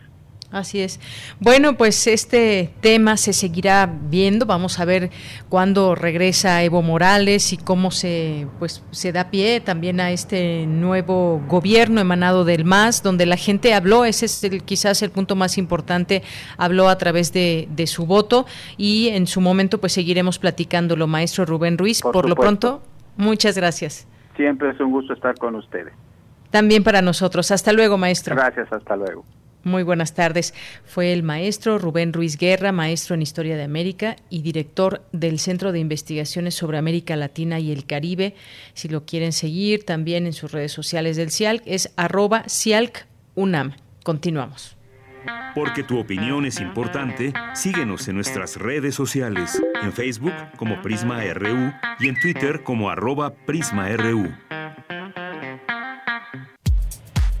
Prisma RU.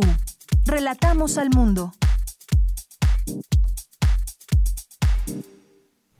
Bien, y pues ya llega la sección de los poetas errantes y representando hoy a los poetas está Tania Ramos, a quien saludo con mucho gusto. Tania, ¿cómo estás? Muy buenas tardes. Hola, Muy bien, gracias por recibirme otra vez.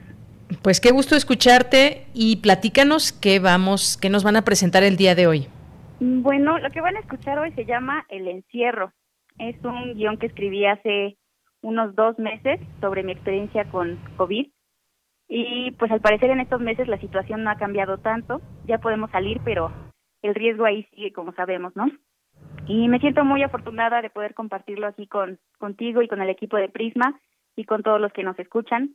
Pero la verdad es que también es algo que nadie nos puede contar hasta que lo vivimos con nuestros familiares o en carne propia.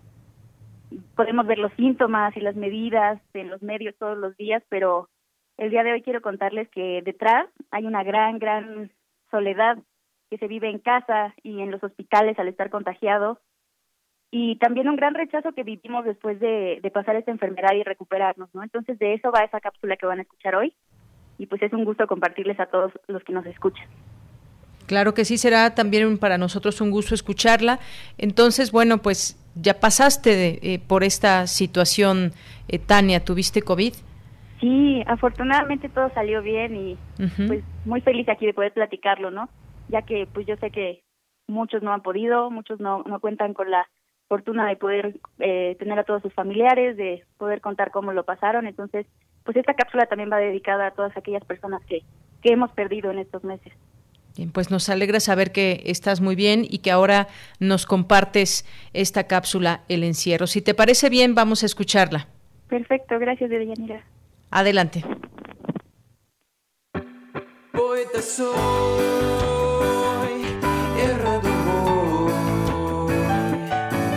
buscando el sonido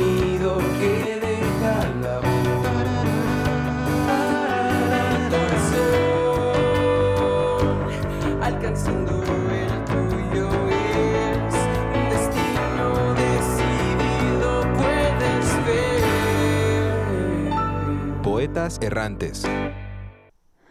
Acuéstate boca abajo. Aún así no respiro bien. Lo sé. Cierra los ojos e intentemos dormir.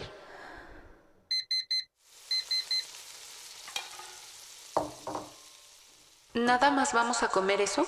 No tengo hambre. Bueno, contestemos los mensajes.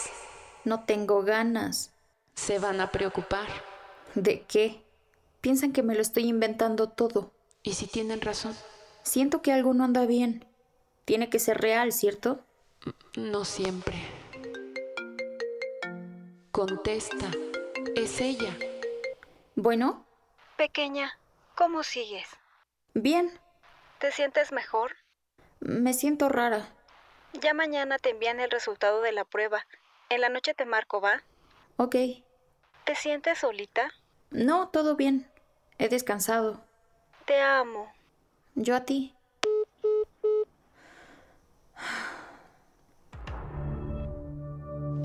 Otra vez son las cinco y apenas vas a desayunar. Ya sé. Ayer vimos series todo el día. Ya sé. ¿Hacemos otra cosa? No quiero. Vamos a leer. No. El libro nuevo. No tengo ganas, ¿ok? Estoy cansada, no me puedo concentrar en hacer nada. ¿Por qué estás enojada? Tengo mucho miedo. Me siento sola. Yo también. No parece. Siempre quieres hacer cosas. Si no fuera por mí, seguiríamos sentadas en la cocina llorando o no comeríamos nada en todo el día. Cierto. Gracias. Tienes que dejar que estén contigo. Está bien pedir ayuda, hablar. Sí quiero, pero solo me preguntan cómo estoy. Quieren saber. Me hablan con lástima. Preocupación. Necesito compañía, que, que me platiquen cosas y no estar pensando todo el día en eso. Un audio. Ponle play. Hola amiga. Oye, ¿me marcas? Hoy salí con ella. ¿Ves? Está bien, con él sí quiero hablar. ¿Hola? Hola amiga, ¿qué crees? Sí nos vimos en el café. Obvio, con todas las medidas.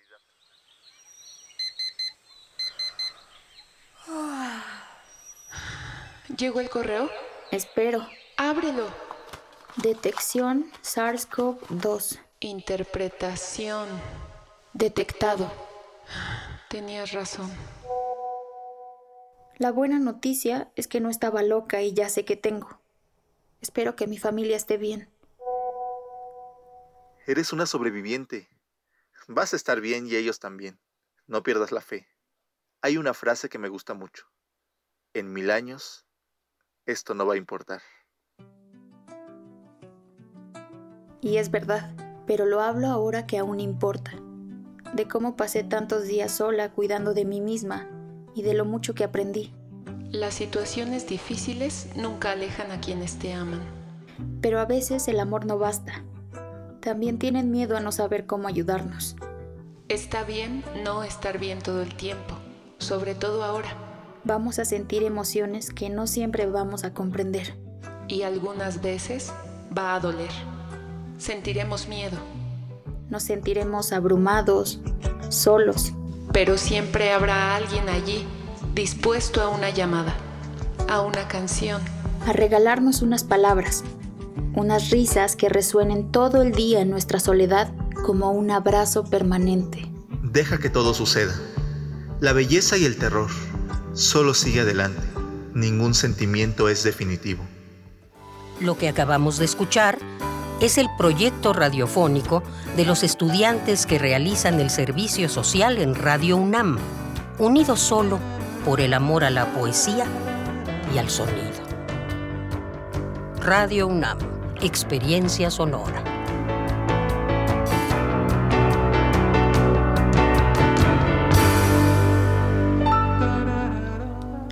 Tania, pues vaya experiencia parte de este relato que nos cuentas en esta en esta cápsula.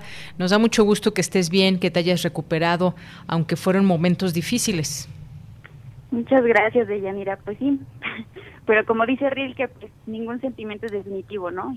También esta situación va a pasar y de corazón a corazón a quien lo necesite en este momento, pues le mandamos toda la fortaleza de parte de poetas a quien lo esté viviendo eh, en carne propia con sus familiares o simplemente la soledad que vivimos en casa en este encierro, ¿no? Así es, Tania.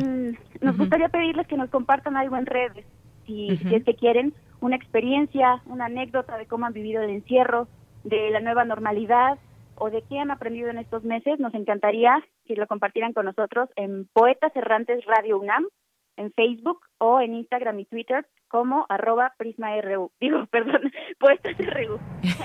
Poetas RU, efectivamente. Pero si quieren copiar a las redes de Prisma RU, pues Claro. adelante también. Bueno, Tania, pues muchas gracias. Ojalá que pues todo eso también es de compartir, que nos lleguen también algunas eh, cosas de parte del, del público que nos quieran compartir sobre cómo han vivido todo este, eh, pues algunos el encierro, algunos el no encierro porque tienen que salir a trabajar y a ganarse la vida. Y bueno, pues cada quien tendrá una historia que contar. Tania, muchísimas gracias. Gracias, Deyanira. Te mando te abrazo y a todo el equipo. También, también nosotros te abrazamos. Tania Ramos, muchas gracias. Nos escuchamos en otro momento. Hasta luego. Continuamos. Prisma RU. Relatamos al mundo.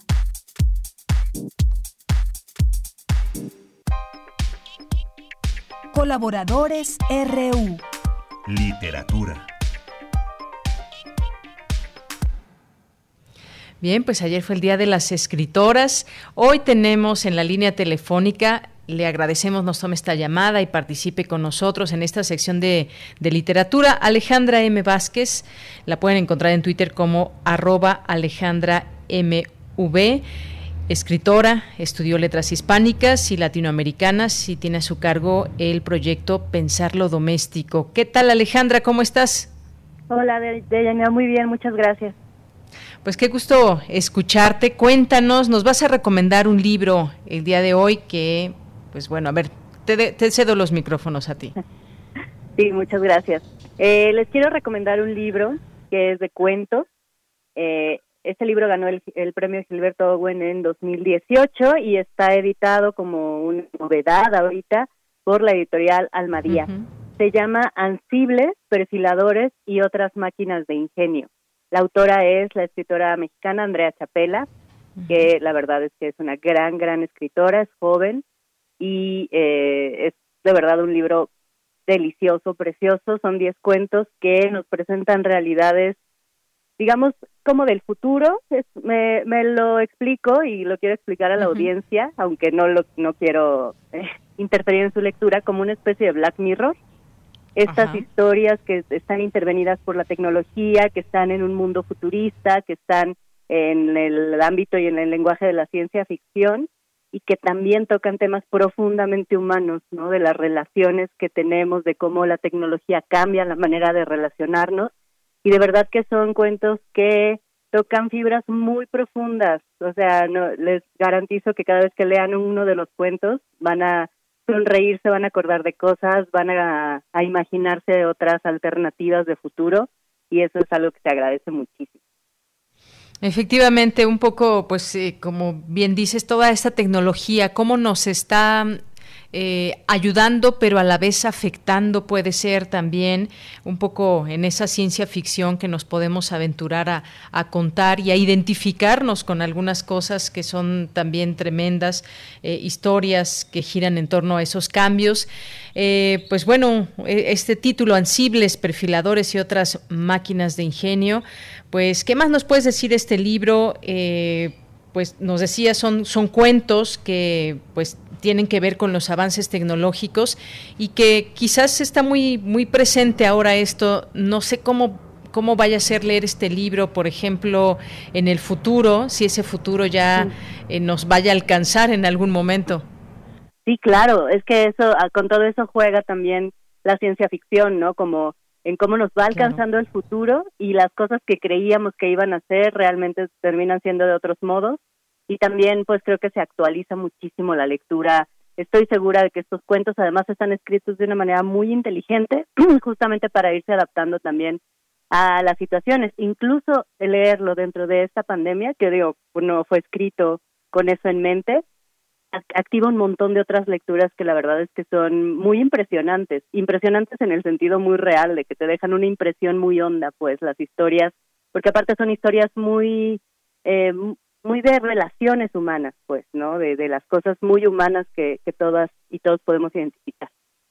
Claro, y sobre todo también las relaciones personales, cómo van cambiando. En algún momento, pues no imaginábamos que podíamos tener en la palma, en la palma de nuestra mano la posibilidad de comunicarnos con el mundo, de comunicarnos con eh, un amigo del otro lado del mundo y poder tener la respuesta de manera inmediata, incluso a través de una videollamada, ver a la persona en ese momento, algo que nunca imaginamos y que ese futuro nos alcanzó ahora y, y habla también mucho de estas relaciones personales, de cómo van cambiando.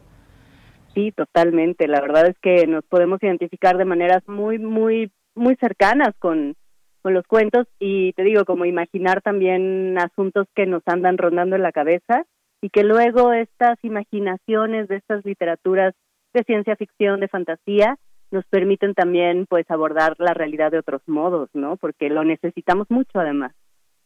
Claro. Las protagonistas son, son mujeres de estos cuentos. Sí, yo llevo la mitad y son están centradas justamente en historias de mujeres. La verdad es que me lo estoy este Saboreando.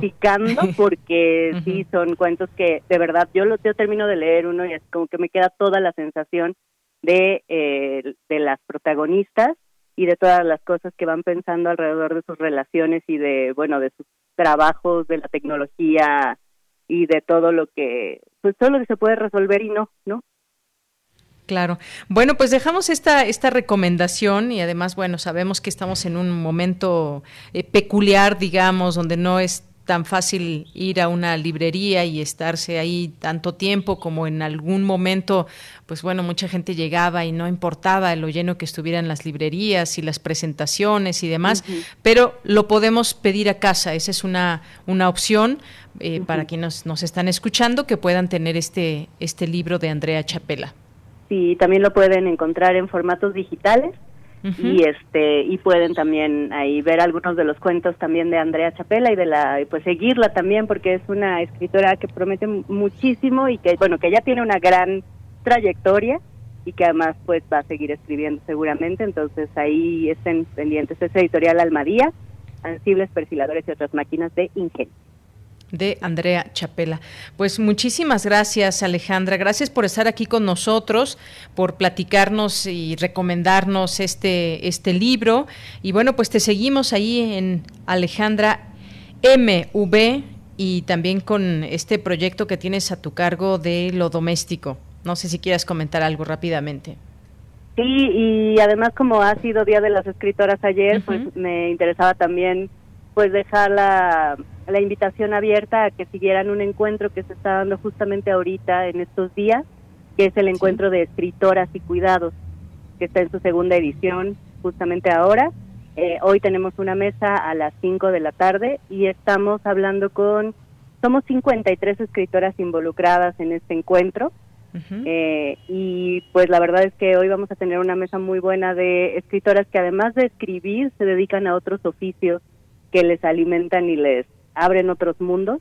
Entonces van a estar hoy Jimena M. Vázquez, Ana Laura Corga, Jimena Cermeño, Lorena Rojas y Anja eh, Aguilera, hablando en nuestra página Facebook que es Escritoras y Cuidados y también en YouTube Escritoras y Cuidados. Pueden estar siguiendo ahí el encuentro, pueden descargar también el programa en nuestras redes y pues estamos justamente alrededor del Día de las Escritoras que se celebró ayer, pero que en realidad todo octubre es como el mes de leer escritoras y yo esperaría que ya fuera una práctica de todo el tiempo también, ¿no? Muy bien. ¿A qué hora nada más recuérdame? A las 5 de la tarde, de 5 a 7 vamos a estar en Facebook Live como Escritoras y Cuidados y en YouTube también Escritoras y Cuidados pueden seguir la transmisión y también se queda guardada. Y todo, pueden ver también las, las mesas anteriores, el jueves va a haber una sobre escritura y dinero, que es un asunto muy importante. Y después vamos a tener charlas también eh, que pueden encontrar en nuestro programa, que igual nos pueden seguir en nuestras redes, que es arroba ellas cuidan en todos lados. Muy bien. Pues Alejandra, Alejandra M. Vázquez, muchas gracias por estar con nosotros aquí en este espacio de literatura de Prisma RU de Radio UNAM. Muchas gracias. Gracias a ti, Deyanir. Un abrazo. Hasta luego. Continuamos. Relatamos al mundo. Relatamos al mundo.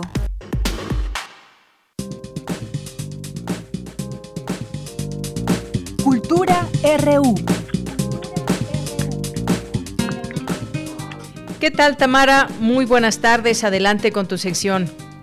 Deyanira, muy buenas tardes. Es un gusto saludarles en este martes 20 de octubre. Espero que se encuentren bien.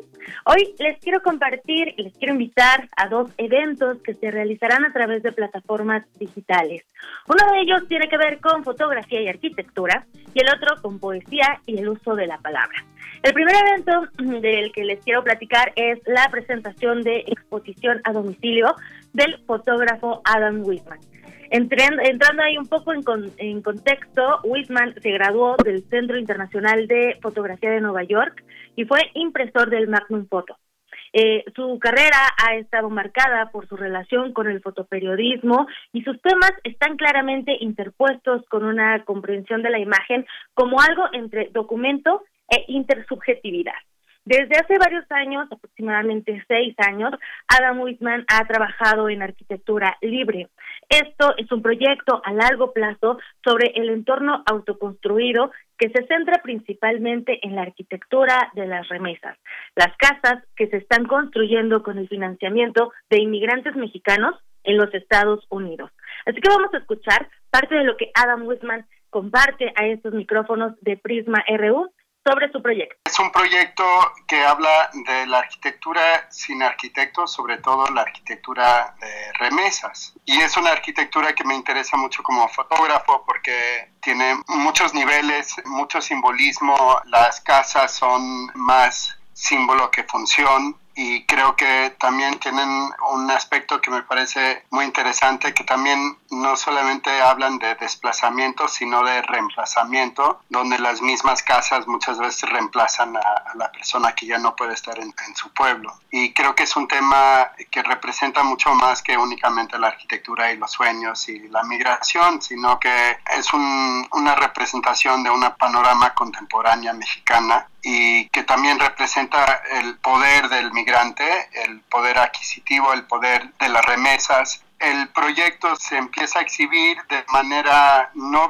virtual, pero sí tomando en cuenta la pandemia. Entonces he armado unos kits de exhibición que se pueden solicitar y se manda a su casa y se prestan por un periodo de dos semanas y también se pueden comprar, hay un tiraje de 100 de estos kits que están a la venta. Entonces es una exhibición que rompe un poco con cómo normalmente se exhiben las fotos o los proyectos artísticos y tomando un poco el espíritu de cómo se construyen estas casas de manera libre, también esta exhibición se produjo pues fuera de estos parámetros establecidos de, del mundo de arte.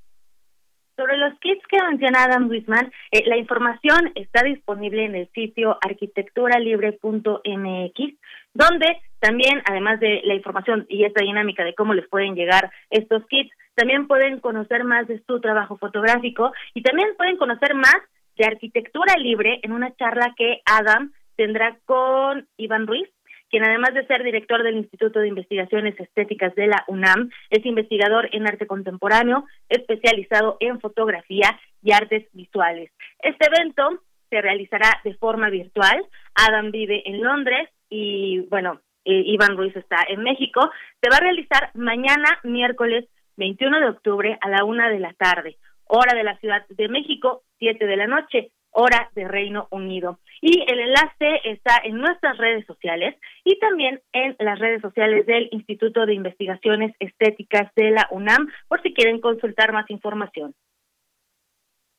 Termina el partido. Pumas, campeón del torneo de clausura 2009. Marcador global, 3 goles a 2. Siguiente día, rectoría, 12 del día. Comienza el recorrido para darle la vuelta olímpica al circuito interior. Empieza por filos, nadie lo pela. Llega derecho, casa llena. Goya, Goya, Goya, Goya. Pam, pam, pam, pam.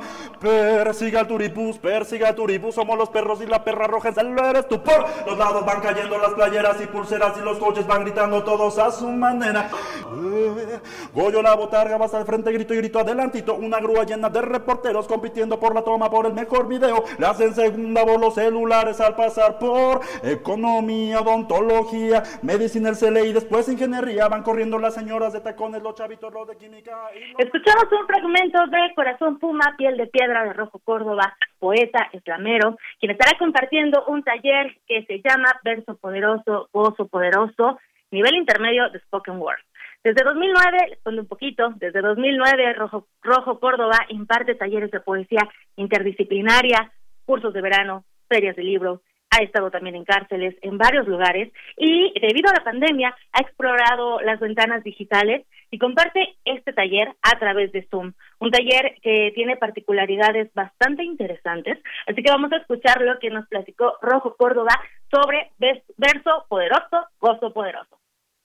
Hola, ¿qué tal amigos? ¿Cómo están? Me llamo Rojo Córdoba. Les voy a platicar acerca de una actividad en que voy a tener con los amigos del 77, Centro Cultural Autogestivo. Fíjense que tuvimos con mucho éxito un primer módulo del taller Verso Poderoso, Gozo Poderoso, de poesía en voz alta. Tuvimos el primer módulo en vía Zoom. No había tenido la oportunidad de dar este taller vía Zoom, pero también ahorita lo estoy dando con los amigos de Secretaría de Cultura Federal, con Alas y Raíces. Este taller, el módulo 2, está abierto pues a quien esté interesado en el verso para improvisarse, por supuesto, para escribirse en papel, pero también para improvisarse en voz alta. Vamos a estar viendo los tipos de ritmo interno del verso, vamos a ver qué se puede hacer, cómo podemos jugar con endecasílabos, las diferencias entre el verso huasteco y el verso jarocho y también algunas provocaciones de poesía gráfica y poesía en video. Se trata de una oportunidad para si ustedes tienen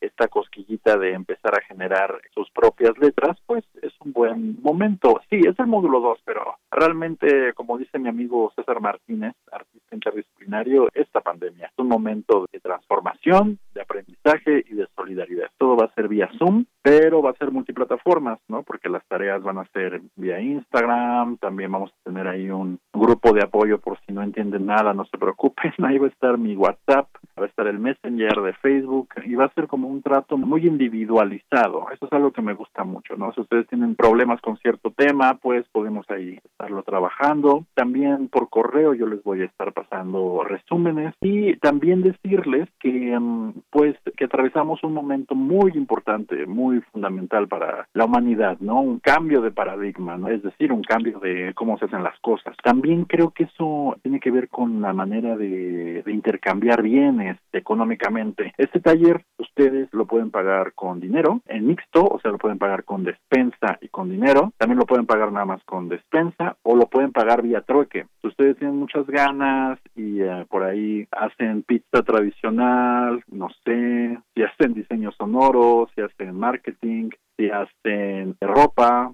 eh, estamos abiertos, el 77 y su servidora, a empezar una conversación. En una de esas que conviene el trueque. Estamos abiertos. Creo que estos momentos son para solidarizarnos con toda la comunidad cultural y con la comunidad en general. Si te interesa la palabra, su expresión escrita, pero también sus posibilidades interdisciplinarias y será un gusto sonar junto con ustedes. Este taller Verso Poderoso, Gozo Poderoso será impartido los jueves a partir del 22 de octubre. Son cinco jueves de 7 a 9 de la noche.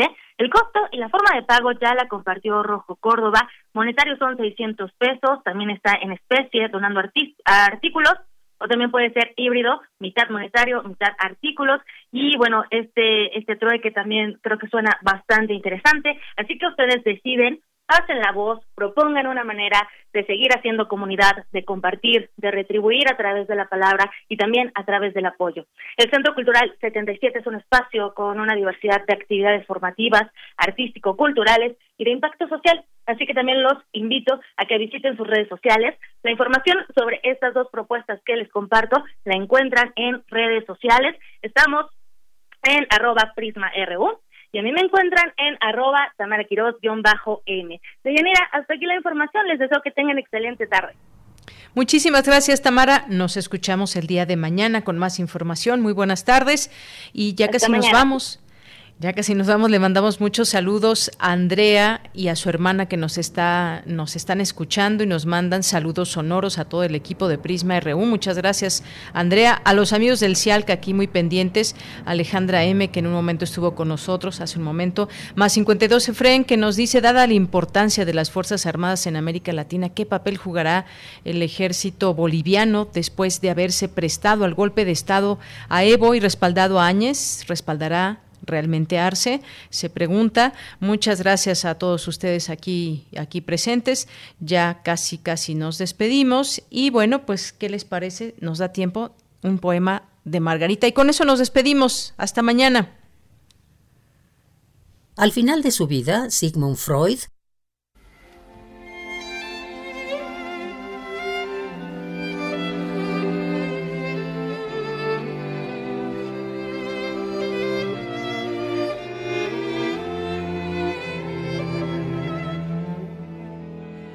le escribe a Stefan Zweig que no consigue acostumbrarse a las miserias de la vejez?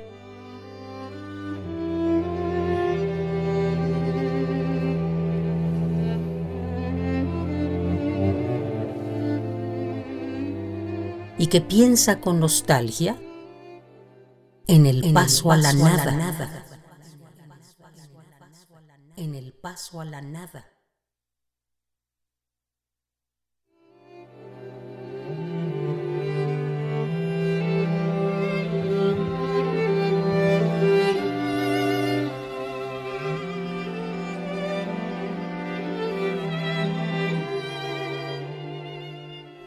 Al final de su vida, por Salvador Paniker.